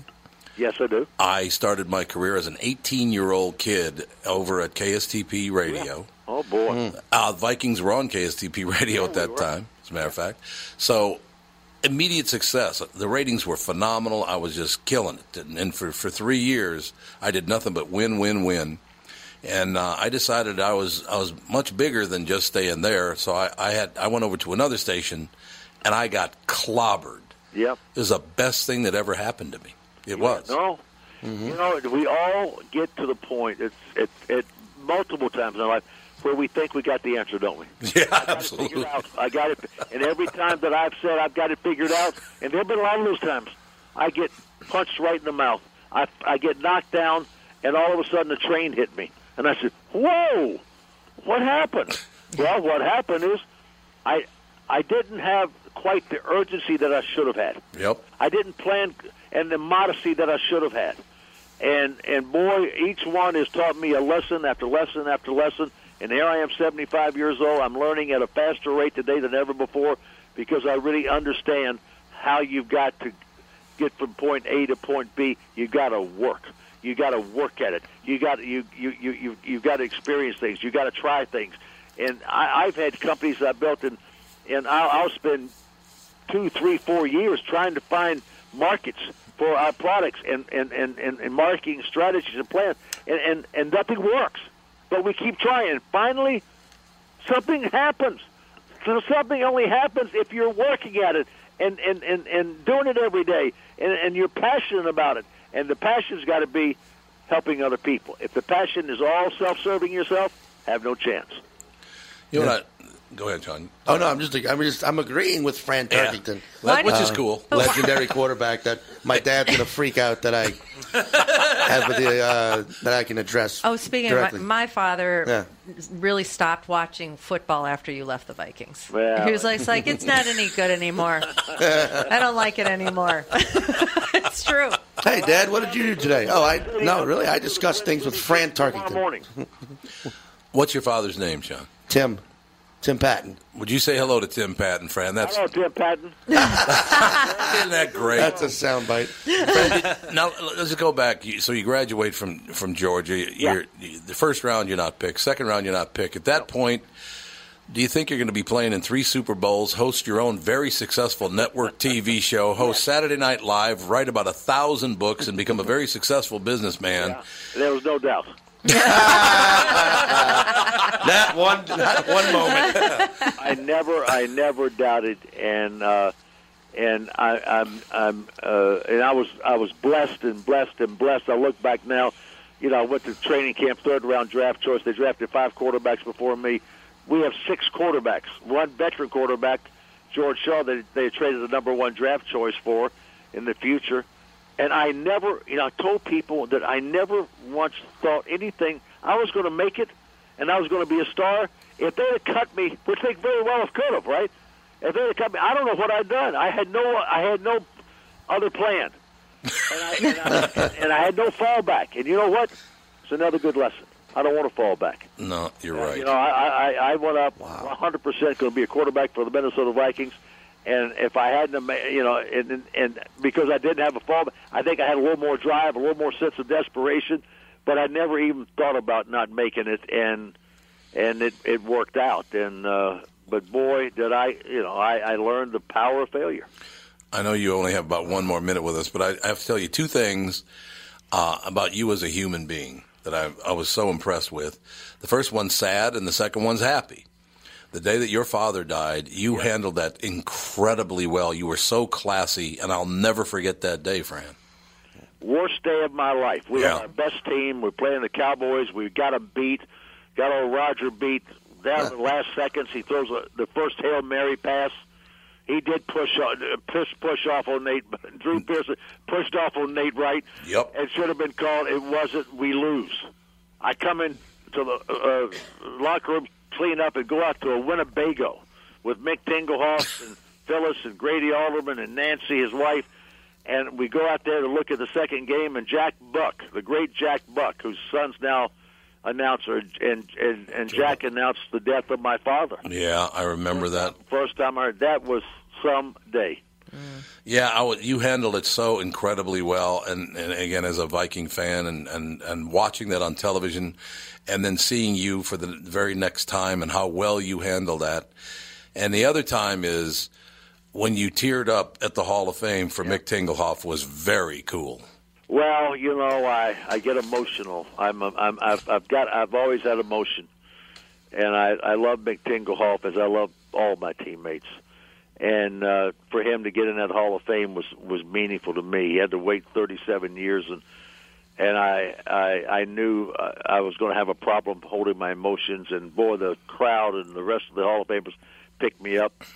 Sunday uh, uh, at halftime, I'm going to uh, present Mick again and I'm going to. They wanted me to talk two or three minutes, and I pray for me 'cause I don't want to break up again. I want, to be able to, I want to be able to get through this, and hopefully I can without without breaking up. But uh, uh, I, uh, I I I'm an emotional person, and I love my emotion, and Right. I I played I played with that emotion, and I loved every second I played. I love the fans of Minnesota. I love my teammates and all the coaches, especially Bernsey and, and, and Bud Grant. Oh yeah, I'm I'm so tickled to come back. Uh, I'm I'm flying up tomorrow morning, and I'm going to spend uh, Saturday, and Sunday up there, and and uh, I- I'm looking forward to getting back. I don't get back a whole lot, uh, but I, I'm looking forward to to uh, getting with everybody in the next couple of days. There might be a kid there named Sean Patton at the Mall of America tomorrow, September 26th. Yep. He has a book signing. Fran has a book Oh, signing okay. tomorrow at the Mall of America. We have one there, then we have one at the one to three at the at the Costco at Eden Prairie. in Costco in Eden Prairie. Then we're going to have. Uh, I'm, I'm going to sign books right after the game. Uh, they got a tent set up uh, after the uh, after the Charger Viking game. It is very, very cool. And I tell you what, for for a, a guy like you to call into the show, and uh, and when I walked in, my wife was all excited. We got a surprise guest for you, Tom. No, I You're thought really- I snuck you in. he guessed it. It's been, it's been my pleasure to be with you guys. Thank you for having me, and and uh, God bless to all of you. Thank you, Fran. Thank you, Fran. See you. Bye bye. Bye. Sir Francis Tarkenton, as Howard Cosell called him on Monday Night Football every time. What a class act. Uh, pretty interesting guy, do you think, Sean? we just talked to Fred Tarkington. yeah, I know. It's That's pretty why. cool. What was funny was when uh, you're, when, I, when I was being let in here. Um, I'm so, what was Mike. Mike. Mike. Mike was like, he's just getting off the phone with Fran Tarkenton, and I'm thinking it's like, oh, it's some character, Right. Some comedian, like, well, uh, oh no, I can't, I can't stay too long. I got to scramble around. I can't stay too long on the call. I'm scrambling around. and then I listen to that, and I'm like. Wow, this guy's doing a real serious impression. Yeah, very Talking good. about, oh, this is really Fred. What's amazing about Fran is, uh, is I talked to him a couple of days ago, and um, when I was nine years old, Yeah. when the Vikings first, you know, started up in the state of Minnesota, I saw this sign walking out. I grew up right over here, not too far, Okay. and there was a menswear store called Size Menswear on West Broadway, and I'm walking down West Broadway. And I see the sign that says. NFL quarterback Fran Tarkenton. I'd never heard of the NFL or a quarterback. Yeah, I knew about the Packers. I did know about the Packers. But uh, I said, Fran, I, I walked into that store as a nine year old boy and I got your autograph. You were the first celebrity I ever met. Wow. He said, I remember that day very well, Tom, and I got to tell you, they paid me $10 for that appearance. 10 bucks he made for the appearance. Well, the fact that uh, the fact that he he had to substitute, you know what I'm saying? Like Yeah. after uh, what the NFL season, what four seasons? And I think back then they played 18 games, right? Wasn't there? Or am I wrong? Oh, the NFL? Yeah, or Played- maybe- they, they played 14, Fourteen, well, okay. well, 18 total when you count the 14 regular right, season yeah. and four preseason. But still, the fact that like, well, Boys, that was a fun season of physical abuse because back then, Oh, yeah. you know, Oh, rules were yeah. different Yeah, back leather then. helmets. Right, right, right. Well, you could clothesline guys back. Yeah, yeah. Especially quarterback. You could you could get hit from the back. You could Absolute. and he's like, Oh, now I'm gonna go drive some trucks and haul some wood to make Yeah, you to can make make a enough job. money to live. Make my money. Whereas right now, he must it must be sad to even bring up like second string punters make you know three hundred and forty thousand dollars a year, Absolutely. or whatever it is, the league minimum. Well, I wonder actually. So he was playing back in like 70, 60s we'll say, and 70s. We'll say 1970. Yeah, I want to see how much he made. That's after right in the middle of his career. inflation. 1970, be right in the middle of his career. He'd be a giant by then. 1970, 25,000 Yeah, he he said for the season? I think so. I think that's what he I think said. that's what he said. What did he say? Twenty-five Think 25,000? No, I thought he said 12,500. Oh yeah, Oh. he did. You know what? He said Twelve 12,500. thousand five hundred. His first year. So as a rookie. adjusted for inflation, that would be 75,000. So Okay. Right now, a minimum for a rookie is 430. Yeah, yeah. yeah, Yeah, there you go. a little different. Seventy-five. I mean, that's what I'm making. This Factoring It's a in weekend at the decent, club. yeah, it's, it's a Yeah. decent living, but then Sure. yeah, compared to today, where the shittiest player in the world gets Yeah, yeah. four times, five, six times that.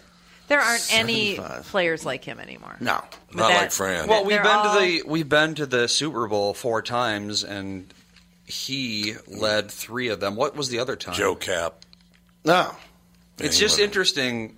He since he left, it's been forty years and no Super Bowl. I know. Super well, Bowl appearances. what he was talking about, I mean, bringing the team together like that. Yeah. I mean, you just don't have players that are in it for anybody else other than themselves. They don't Yeah, it's give very a shit rare. about well, that's the why team. they No. make so much money is because they demanded more and more. That I won't play unless you give me three hundred thousand dollars. And then you got guys like Vince Young who signed a deal for $40 million and are flat broke. Just Yep.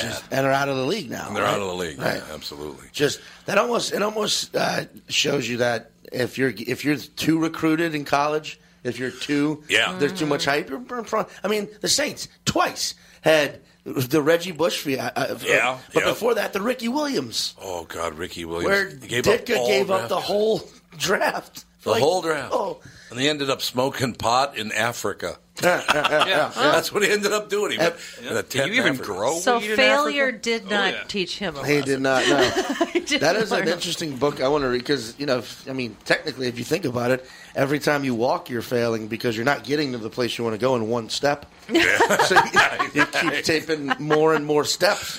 All right, we got there, but it took me 75 failures Yeah. to get to the kitchen. I don't know if uh, listeners heard that exchange well, Catherine. Oh, this is, by the way, my wife, Catherine. Catherine, lovely Our to son, meet. Andy, down there. Andy was here last time I was here, though, Yep. and, and mm-hmm. I'm Mike as well. always- And Mike as well, I think yeah. I'm in there, yeah. Didn't you? Wasn't there also your daughter and Yeah. maybe a boyfriend of hers? Uh, and Now she's now husband. married to him. Married- Yeah. yeah, I husband. felt like there was a. She's sick today. Yeah, she's sick today, so she couldn't make it in. But I, while we were talking, while you guys were talking back and forth about that, there was a conversation at the other end of the table between Andy and Mike. And Andy said, "Can you even grow pot in Africa?" And Mike goes, "Oh yeah." well, it just seems like It's a you think- large continent. Yeah. a lot of tropical stuff going on. True. When I think Africa, I tend to think like dusty and hot and Well, dry. they have a big, huge tobacco Well, it's not there good pot. well, time. yeah, yeah. I guess you can grow anything anywhere if you don't mind it being Yeah, shitty. if you got, if you got rain, you can grow stuff. Tom here for Shift Real Estate. Last year, about this time when we were making plans for Key West, I met the folks from Shift Real Estate. And when I heard the Shift story, it made sense to me. It made sense to my kids and it makes sense to pretty much everybody that's heard about them. Shift Real Estate saves home sellers thousands of dollars on real estate fees. How do they do it? Shift lists for a flat fee of $5,000. You work with a full-time salaried agent. They take professional photos and videos of your home, list it on the MLS and market your home online, all for a $5,000 flat fee. Call Shift Real Estate and tell them about your home. Tell them that you heard me talking about it, and they will tell you how you can save $10,000 or more when you list with Shift. It's the common sense way to sell your home. Visit shift2sell.com. That's shift, the number two, sell.com. Because life is expensive enough. Hey, it's Tom again from my friends at Profile. Let's face it, when it comes to losing weight, most of us don't care how we get there. But once we reach our goal, we end up right where we started and gain it all back. That's what I love about Profile. Profile's in it for the long haul. Profile knows that losing weight isn't always a straight line. There are lots of ups and downs. I'm so thankful my profile coach, Danette, is there to really keep me on track when I need it most. I cannot say enough about Profile. I tell Kelly at Profile that it's changed my life, and it can change yours too. There's no question about that. Profile has six metro locations as well as Mankato, St. Cloud, and Rochester. Don't wait. I am telling you, I absolutely believe in Profile. That is a fact. Call today or visit profileplan.com for a location near you. Visit profileplan.com. That's profileplan.com. Oh, and mention promo code KQRS for a special discount. Profileplan.com. That's profileplan.com. Hey, I just got out of the meeting. I can't even tell you how different it was from what I expected. Well, you know, I'm uncomfortable interviewing in the first place, but I didn't feel that way there. Everything they said made sense to me. Yeah, and Priority is the largest same day delivery company in the Twin Cities. And after all these years of doing it for someone else, I'm ready to be part of something bigger. A job? That's what I have now. You know I need more. Driving is what I do, and Priority Courier Experts is where I want to do it now. I know, and that's the best thing about it. I could never afford to buy a truck like that on my own, but tomorrow, because they believe in my skills, I'm taking out the first brand new truck that I'm going to own on the last payment. I can't wait to be in their fleet. I can't wait to be the next expert on the road. Yeah. After 20 years of driving side by side on the road with these guys, of course I'm excited. And all I did was check out priority.com. Easy. Priority Courier Experts. Every time you call us, we deliver. oh, God. Really?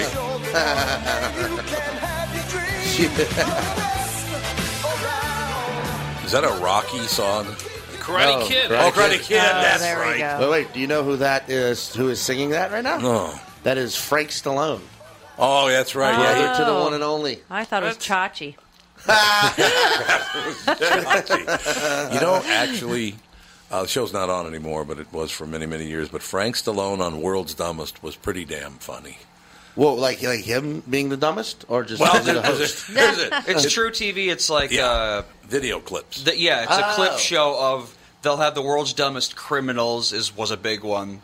Uh, world's dumbest, like you know, Tell world's us if dumbest yeah. nouns, and then they would play the clips, and then the people. Frank was on there. Um, Danny Bonaduce. Danny, Dan- Yeah. Danny Bonaduce was Bon- on there. Bonaduce was uh, on there. Judy Gold was on the show. Yeah. Bryan Callen. Wow. A bunch of people were on it. But Yeah, and they Frank- would comment on the clips and stuff Frank's like part that. was always the announcer would go. A couple of years ago in Russia, this happened, and there'd be some stupid ass thing that, Right, and right. then Frank Stallone would come on and just be nodding his head. That's typical. I'm telling you, it's typical. Dumbass Russians. They're the dumbest people on earth. That's why America's the greatest country in the history of the world. Russians are all idiots. And that was Frank's whole deal. And then eventually, so I was like, Frank, we're not even talking about Russians right now. well, You know? He does That was- seem to have a thing true. against That was a them. porcupine and a squirrel fighting over a over a donut. Oh. Dumbass Russians. the God. Tom can binge watch that show for days on You know, end. you it know why seems they like. make so many of those shows? Hmm. Because they cost almost Oh, nothing. Yeah, Yeah. there's no Yeah. and they make a dickload of money. They yeah. do. They Judy have a Gold was like, I can whip through about 15 of those in an hour. Yeah, she literally said that she would just go into uh, a green screen room, you know, Oh, yeah. ag- across the block. They'll tape her and they'll send the tape. th- She doesn't even have to go into the studio or anything. She just gets what to say and she'll Oh, yeah. send it in. And yeah, it's like it's a day's work and there yeah, you go. I've, I've I've done uh, like uh, I did a lot of uh, VH1 like talking head stuff, and yeah, you walk Yeah. in. There's they've got about five green screen studios set Uh-huh. up. You walk into one. You're like, what is this one again? And you just sit there, and they just toss What's this one watermelon, you know, and and then you go, oh yeah, yeah, that was a crazy uh, Kid Rock moment. Yeah. and then okay, thank you, five hundred bucks, cool, or whatever. Phenomenal. Yeah, and uh, yeah, they they just roll They them out. crank 'em, and yeah. comedians, of course, you're going to do it. It's two hours of your time, and you get to work out. You get to you get to exercise some demons. I suppose that's work out probably some true. material. You know, yeah. Well, you get some exposure. The problem, however, is they edit it however Yeah. you want. Oh. So Yeah. there, actually, there was one time I was talking about I was doing top forty videos of like 2008, and it was a Kid Rock video, and I just I did, the Kid Rock's dumb, and I was like sarcastically being like, I think Kid Rock's amazing, but the way they edited it was it looked. Like I was being like, I think Kid Rock's amazing. Like I just mm-hmm. came You were across sincere? as the biggest top Kid Rock fan.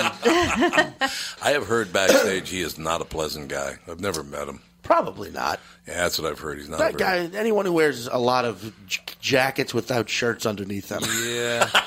I don't care how cold it is. Yeah, well, that's true. you want to take a call, Sean? Yeah, I'll take a call. All right, who we got, Andy? Carl. Carl, Sean, Sean, Carl. How Hi, you doing, Carl. Carl? Hello, I'm on a cellular phone, so I don't know how good it comes in. Well, it sounds great, Sounds- yeah. actually. Oh, well, I was on my way out, tried to get a book at the Mex- at the bookstore. Uh, the woman there's a Mexican lady. I said, "Say, I'm looking for Donald Trump's new book," and she said, "Fuck you! Shut your mouth and get out of here." I said, "Yeah, that's the one."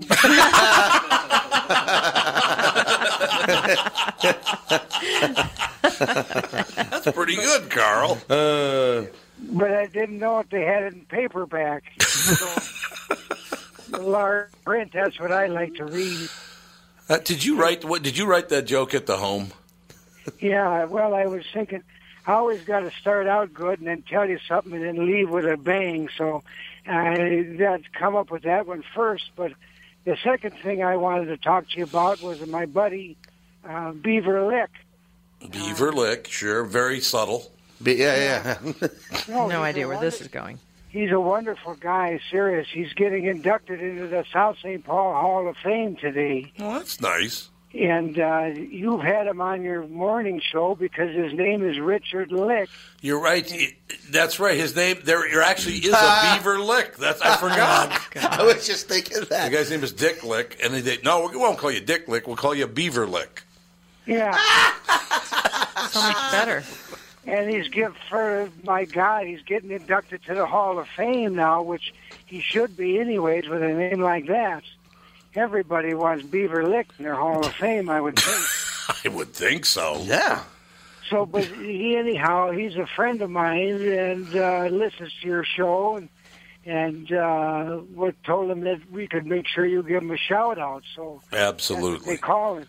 So is that today Beaver Lick going into the South St. Paul Sports Hall of Fame, or is it just the entire city's Hall of Fame? No, I think it's athletic. Yeah, that's what I thought. Athletics. Richard He's quite Lick. a hockey player, and uh, he was a ref for many years with the Gophers, Mm-hmm. and uh, just a good, overall good guy. Works with cement. He loves to make the cement. Oh, really? Well, that's I'm Yeah. glad to hear that.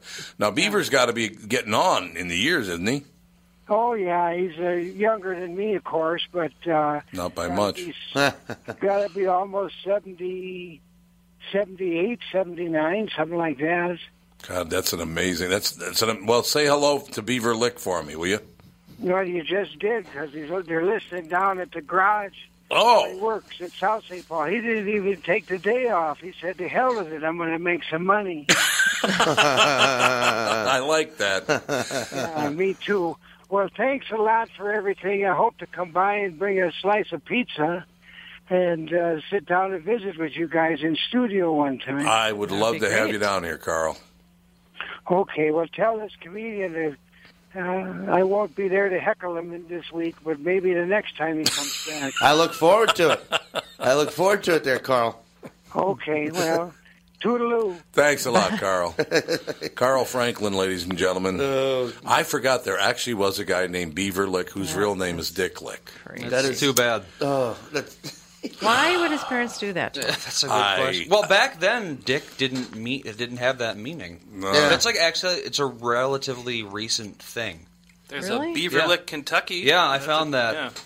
Yeah. Beaver Lick, Well, Kentucky. if there was one, it would be in Kentucky. Well, so- also, I don't. I mean, how long has a beaver been a euphemism for Yeah. a vagina? Well, that's true. I feel like that's probably like 70s, maybe. Yeah. Yeah, man, man, that's probably about right. That's probably about right. Oh, that's a, that's one that's got to come back. I was a da- yeah, well, yeah, You know? absolutely. It's a beaver. I loved this first joke though. I thought it was a damn good joke. Yeah. It was a wrote good that one joke. at the house. He did. Carl, working home, hard at mean, 85 years house. old. Yeah, the home, not the The house. house. 85 years old. He tells jokes better than anybody on earth. No, this site says it's uh, it's a British slang from 1927. Uh, it originated from that. In 1910, beaver meant a bearded man.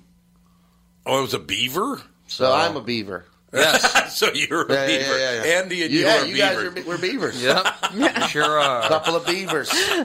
hey, come on. No, no, it's we are. We're beavers. Look it up, 1910, man. Yeah. I got to ask you, you. You know, you're working all the time, so you probably haven't. Have you seen any of the new shows on television? I mean, yeah, I, I watch as much as I can. I binge watch, which I don't like. Really yeah, I don't do like it. binge watching either, but Yeah. if you have to do it, because you got, you know, you got to stay. You have, to, yeah. Whatever's topical. You have to do it. But this show, Scream Queens, have you heard about this one? I've only seen the posters everywhere. I don't. Right, we we watched it. It debuted a couple of nights ago. They got themselves in all kinds of trouble. First of all, we only lasted 22 minutes, The Um, is just horrendous. and I love Jamie Lee Curtis. Right, I- Jamie Lee I- Curtis, yeah. she's wonderful. But they referred to their vaginas 10 times in the first 20 minutes. Yeah. Jamie Lee Curtis's character is uh, Dean Munch, so they call her Box Munch because they think she's a lesbian. Isn't that hilarious wow. and great rating? Uh, a woman walks into a sorority house. She goes, "Look at all the gashes in here." Yeah. Uh, and then there's a woman scrubbing the floor on her hands and knees, and they refer to her as White Mammy, and uh, make her say, "I don't know nothing about birth and no babies." Isn't that just That funny? is, uh, wait, what, what network is that on again? Fox. Oh, okay. Yeah. okay. Taking risks there, Poor Fox. Jeff huh? Passholt. Apparently, they're getting their asses handed to them. Yeah. Not about any of the vagina, gash, or box comments. No, no. The White Mammy comment. Remember when you canceled Arrested Development all those years ago? Yeah. That yeah, it's, They've done that a lot, canceling shows and Then bring 'em bringing back. them back. Yeah, they yeah, do it's that. it's it's it's crazy now. I was talking to Lewis about this, the club owner. Um, like I, you know, it seems like there was a time where if you if there was a TV show and you were on that TV show, even if people didn't watch that TV show, they knew of the show. And oh, they- there's no know, doubt about that. and it meant something. And now it's just there are so many goddamn networks, Yeah. and they're Oh, popping they're up. everywhere. Like they're about to start doing um, uh, uh, place not PlayStation, um, Xbox is now doing original programming. Yeah, that's their thing. They're getting into TV for some Xboxes? reason. The Xbox. I didn't know that. Yeah. Well, um, yeah, it's Microsoft, so that's not really that surprising. Right, they got the money. Extend a tendril into that realm, but yeah, it's, for some reason, Xbox like when they were making the new console, the Xbox One. Yeah. a lot of the sell was like you can watch sports. We got you know live sports on there. You can watch TV real Right, easily. It's like Yeah. they're going more into like the whole entertainment console thing rather than just Well, video games. it's funny. Last night, Gene Gerard, we had dinner over over at the East Side. And Gene is 77 years old. And he goes, "Yeah, I got Roku." he's, he's all over Roku, and he loves it with the Netflix and all the rest. Who was it that was telling us about Mork and Mindy again? They're doing it again. No. Oh, somebody was ta- was here, and they Thank were talking about Rob Mork and- Schneider. Yeah, it was Rob Schneider. Yeah, yeah, exactly. yeah. Rob Yeah. Schneider was here uh, a couple of weeks ago, and he said, "Do you know that Mork and Mindy, when it was on back in I don't know, Oh, was yeah, it seventies? Yeah, yeah, oh yeah, yeah, yeah. Early 60 million people Yeah. watched it. Yeah. Yeah. Yeah, it was like 60 million. It was like the thing that was on. Yeah. Yeah, well, absolutely. But Ta- nowadays, Taxi, forty million. Uh-huh. Yeah, absolutely. But nowadays, you've literally got hundreds of different networks. Even the best show in the world is going to be split among so many different networks. It's not going to get nearly as many viewers as it used to because there's just more options. absolutely. Game of Thrones is the highest watched cable show ever. Like Six and a half Six million. and a half million. Yeah, Yep. something. It's like That's Yeah. right. yeah, ten There's, times there's just that. too much stuff to do these days. Yeah. When I was a kid, if you were at home, you could watch TV or listen to music. That was like basically it. That was about and it, I'm yeah. not that old. Yeah, yeah, yeah. And What do you nowadays, mean? 28's pretty old. well, Well, when I was a, when I was a kid yesterday. yeah, exactly. Yesterday, but yeah, it's it's the, well the the the Emmy Award winner for the best comedy on television was Veep, and their the hell's average Veep? Veep is a show on was it HBO. HBO. Yeah. Yeah, Their average uh, viewership per week is eight hundred twenty thousand. yeah, man. Yeah. Wow. Eight hundred and twenty grand. I mean, it's amazing. I can't wait till they just start rebooting shows while they're still on the air. you know? Wow, so we're going to do the Veep Exactly. reboot. It's still on for two more seasons. But we're going to do it anyway. Well, but they basically kind of just did that with The Walking Dead Oh, by yeah. the Yeah, first yeah. ever spin-off Fear while the the, Walking show's still Dead? on. yeah, Fear the Walking Dead. We actually Dead. had uh, one of the guys. Uh, I forget what his name was. Well, they did with the the Cleveland show also. They did, yeah. That- Oh, yeah, that yeah, totally yeah. crashed. Well, over. America uh, Family Guy was spun off to the Cleveland show, and they were on at the same time. Yeah, yeah. Yeah, they've actually done that a few times. well, the Jeffersons did it back Yeah. with, uh, Yeah, with back All in the. Family.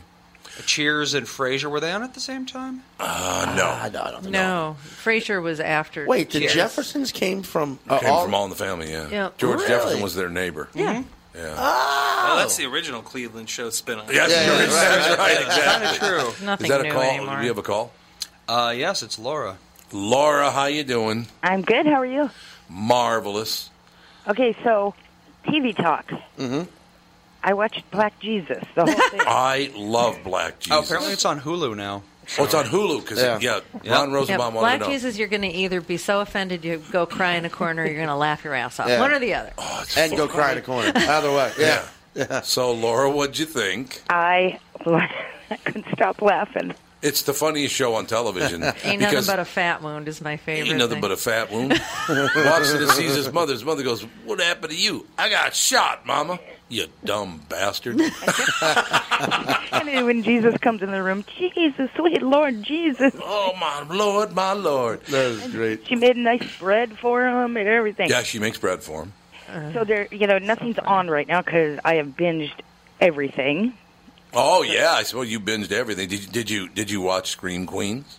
Um, I have it on on queue, so I was thinking about watching it tonight, but then I didn't catch what you said about it. Was it good? Was it Just go, Uh, just go just throw watch up it. now, and, Yeah, and yeah. then you don't have to do it later. Um, Watch it know, and get back to us. I want to hear your take. Laura, by the way, Sean. Yeah.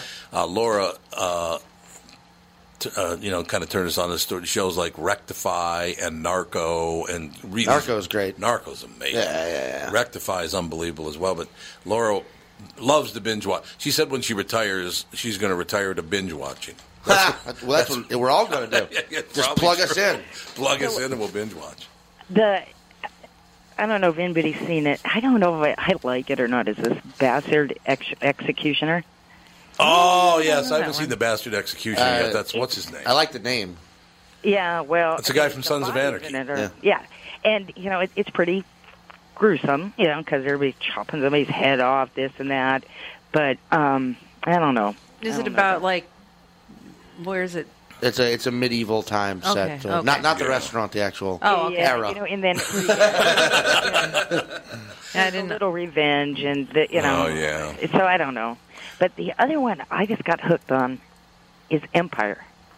You got hooked on Well, That's got the biggest ratings of any show. It's huge. I am Seven million.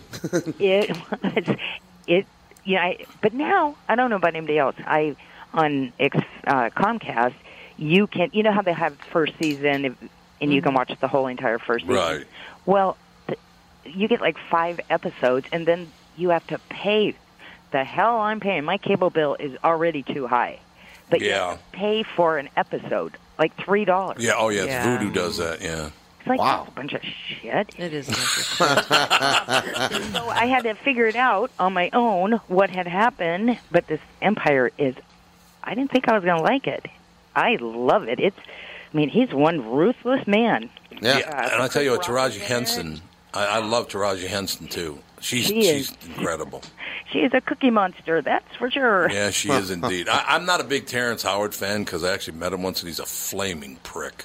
Uh, he Oh, is a mess. what an asshole! So he's probably just him being him. Oh well, yeah, that's Yeah. exactly right. It's Terrence Howard being Terrence Howard. That's very, very true. I like whenever I meet celebrities, I like to pretend like I have no clue who they are. Yeah. I, see, I Every love that, time Sean. I'm just like, well, I um, love that. What was your name again? Tom Cruise. Cruise? Is it Cruise? Like Is that- EW or like a ship? Interesting. that is wonderful. So Wait, now you- I'm done with Black Jesus. I got to wait till next week, and it's like again nothing now. Everything is already watched. Laura, did you did you watch True Detective season two? Yeah, I didn't like it. Oh yeah, it was garbage. It was terrible. But you I know couldn't what? Figure out what the hell. I still have the final episode, I, I'm like, I'm not even going to watch it because I'm not even sure what the hell. was Actually, going actually, s- oh, some of the only good shit in that entire series is in this is in the last episode. What oh, happened? So just skip to the last one. Just Watch skip the to, just one watch the last the. one. If you actually, if you just watch the last episode, it's kind of like a, it's kind of like a, like an Art Nouveau film. You know, you just figure out what got all those people there, and it's like, oh, this is kind of Yeah, it's interesting. it yeah, works. tying in. yeah. Like, and then you know, Fargo's getting ready to start in a couple weeks. Yeah, it is absolutely. I don't know if they're going to be able to do any better than the first, but we'll see. But on that Scream Queens, you know who uh, is the producer of that? Is that Yeah. Ryan Murphy? Right, Ryan Murphy. He's got one sick ass mind. Well, it's pretty sick in this. I, I, we thought the show was just so horrendous. badly written. It was just very Is poorly written. Well, you know, I watched um just I think two one season of what is that American Horror, and Yeah. like last year, well this year. Well, last Freak year, Show, yeah, Freak Show was not good. I didn't, I didn't like. I like the previous. The best one was when there uh, was Asylum. That was a good year. I'm gonna have to go back and um watch that one because I kind of like the witch one because it was kind of funny at times. Yeah, But um, I don't know. yeah. I need, what I need some. I need some, a good series to start again. So I Longmire's on again. Longmire's on. Daredevil is Daredevil. awesome. Daredevil is excellent. Yep. I watched Longmire. I started on Friday night, Saturday, mm, Sunday morning. I lost. I did the last one. Good God, you're burning through it. You are. I can. I can. My daughter Kelly goes. You need to get a life. I said, I have a life. I've got Longmire. I've Yeah, exactly. I, I don't need anything. I got my TV. I got to. I just have to ask you, Laura, before you go. Is Charlie Murphy incredible in Black Jesus? So damn funny. Oh my God, is he funny on that They're show? all so damn And, Look. and the homeless guy. Oh, the homeless guy. That, Oh, yeah. he, he's the security for the building. He's a complex security. I, need your social security number, Frito. Go in the apartment complex. yeah, I need your social security number. Yeah, okay. You know, I, I only have one thing I think would made made it even better is if uh oh, what is her name for the mother instead of her uh, Lewis? What is her last name is Lewis. God, I don't know. I don't know. Yeah. Uh, Her name is Lewis. Lar- I can't think. I had it. I should have wrote it down. God, I I had my know. notes ready. Well, I had my notes ready. But when Charlie Murphy comes and says, Hey, convict, let me just tell you something. Don't you see what time it is? It's after 6 p.m., which means there's a two big N rule. Only two big ends allowed, so you other two ends are going to have to vacate the complex. it was phenomenal. And you know, and the and the best part about it is they there's no it it's they can say wh- anything because it's them. Oh, yeah. So, but that that poor Jesus, he keeps getting and and it's I just how big is this guy? What is he like seven feet tall? He's like looks six foot Yeah. seven, Yeah. Slink Johnson. I I mean I don't know how uh he's just I it is so good and if and you can watch it on um on demand too. Yeah. You don't have to pay two dollars and ninety nine cents for an episode. That is pretty ridiculous. There's no question. I should start a petition. There you go. You want you, you want a movie to watch if you've never seen it? It's about two hours and forty minutes long. You ever seen The Wild Bunch? Sam Peckinpah. Is that from the seventies? Yep. I know I've seen it. Ah, that's too bad because Yeah. you'd you'd love that movie. Yeah. I I went and saw Black Mass last weekend, and I can't say if it was good or bad Yeah, I didn't care because for I it. It fell was all right. asleep and slept through the whole movie at the movie theater. Yeah, that's not a good sign when you fall asleep during the movie. Yeah, you pretty much just told us whether it was good or bad exactly. without even trying. I just went to sleep. What- and My, my Oh, friend that's a said, bummer I didn't to know know. you were asleep. I'm like, I paid twenty bucks for a nap. I could have done stuff on my house.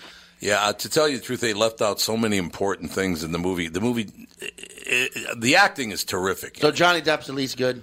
Oh yeah. Oh, okay, that's that's all I really. Yeah, he- I, I yeah. want him Thank to make God. some He sort of comeback. he yeah, needed a good Yep. movie. 'Cause I'm, I'm tired of Tim Burton twirly mustache Oh, characters. Yeah, you know, dancing know. around. Twirly mustache. Twirly mustache. Got old ten years ago. It's true. Eyes and all that. Ugh, All right, Laura, behave Okay. now, please. Why? please. Yeah, why? I'm ready true. for retirement. It's not time to behave yet. We'll talk to you next week. Talk to you next week. Oh, there you go. Why did you play that song? What's that? Oh, why did you play that song? Friday, last break of the week. Ron, right? Ron Isley's going to be on next week. Is he? Yeah. Uh, I didn't see that. What? Really? Ron Isley's a great guy. You know, he was the first one. The song "Fight the Power" in 1975. Yeah. Oh, His brother wrote it, and Ron just ad libbed all this bullshit going on. And his brother went, "Why'd you say bullshit?" He goes, "Man, it needed to be said." so there you have it. It's you true. know. Needs to be said again. So Sean, you've been working like a dog all over the world. Yeah, bouncing around. Honest to God. happy dog. Walking like a happy Oh, dog. well, is Jude over there? It was. Jude's a good boy. Jude immediately became friends with Sean. Good. Oh, As he's been he over has there a the whole tendency time. to do. We were immediately friended up. You I wanna- like cocker spaniels a lot. Yeah. Do you have a dog? I don't. I, living in New York is just Oh, Yeah. It's impossible. impossible. It's true. Um, Hard. and uh, you have to get. I mean, like that would be a perfect size dog. for me. Yeah. Yeah, You know, yeah, a it's little true. mid-size, like a little mid-size. Yeah, and they don't need a lot of exercise. Jude does a lot of laying around, but he Oh, does he- need to be like walked. He does Yeah. to be He needs walked, to be yeah. played with more than. Well, yeah, he loves. Yeah, he gets bored. Yeah. He doesn't get like uh, Alex. Alex, my sister, has a dog, Birch. He needs to be like run. What kind of dog? He's Weird. half. Bugs. Uh, he's half lab. Uh, yeah. So yeah. rambunctious. Yeah, they're always Yep. and, and yeah, but they're- with and he's Jude, young. it's like if you can throw a ball around or whatever, he's good for the even the in a evening. small Yeah. New York apartment, is that's enough for him. which is roughly the size Yeah, of the studio. exactly. You get- Yeah, get- with a yeah, that's and a right. kitchen in it. Exactly. True. All right, Andy, you want to bring Sandy out? All right. That'd be good. Bob Sansevere, Sam Sansevere. I saw Tim Lammers walking around. Yep, Tim is going to. Uh, he, he came into the studio to give us a few movie reviews coming up this weekend. The intern is one I want to see. Yeah, I heard it sucks. Oh. well, that's one I don't want to see. and uh, Tim, Tim said, I think he said you liked it, or didn't like it. He did like it. So maybe Well, he- Tim likes everything. he's a negative No, indicator.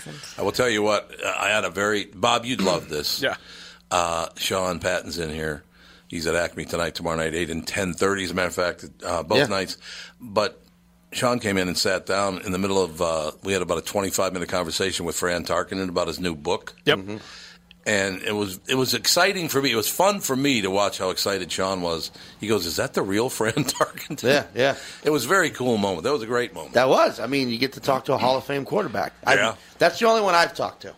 I don't know if you guys have talked to numerous Hall of Fame quarterbacks. You know, I've come around on Fran because there was a point where I just didn't think much of him, but then I got to know him better, and I had him on uh, when Yeah. I was on the ticket for you know every Monday, and he he actually I love talking to him because no matter what you ask him, he's going to get out what he wants to get out. No, that's true.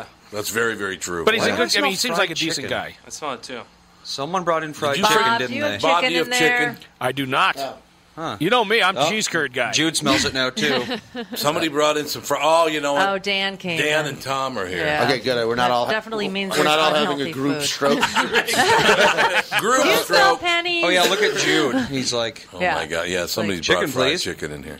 Oh, I wonder if they went to Monte Carlo. Oh, chicken Those might be the chicken mm, They're wings. very you like good chicken wings? I do. I like. Are. I like. I'm. I'm, I'm rotund. I hope. I Not like really, most. but I like most things. all right. So Sam, Yes. just keep keep propping the show up, will you? I'm doing my best, but you know, he really drags me down. Uh, Your own It is fault. chicken wings. Oh my God! what'd yeah, you- there you go. Oh, that's not that's not Monte Carlo, is it? Runyons? Runyons? Oh. Oh, they're phenomenal. No wonder everybody smells chicken. They got wings. It's like, what is Light going wings. on around All right, here? that's going to do it for TomBarnardShow.com from the Sleep Number Studios. Don't forget, Sean is at Acme tonight, tomorrow night, 8 and 10.30 both nights. Sean, great to see you again, Thank you sir. for having me back. It's been a while. It has been a year and a half. Year and a half. It's Yeah. unbelievable. You all, you've all gotten younger. Yes, except for me. Uh, the BS show. Tim Lammers, maybe Bob, and the star of the show. Yes. You don't know Sam what you're Sanson. doing to her damn head.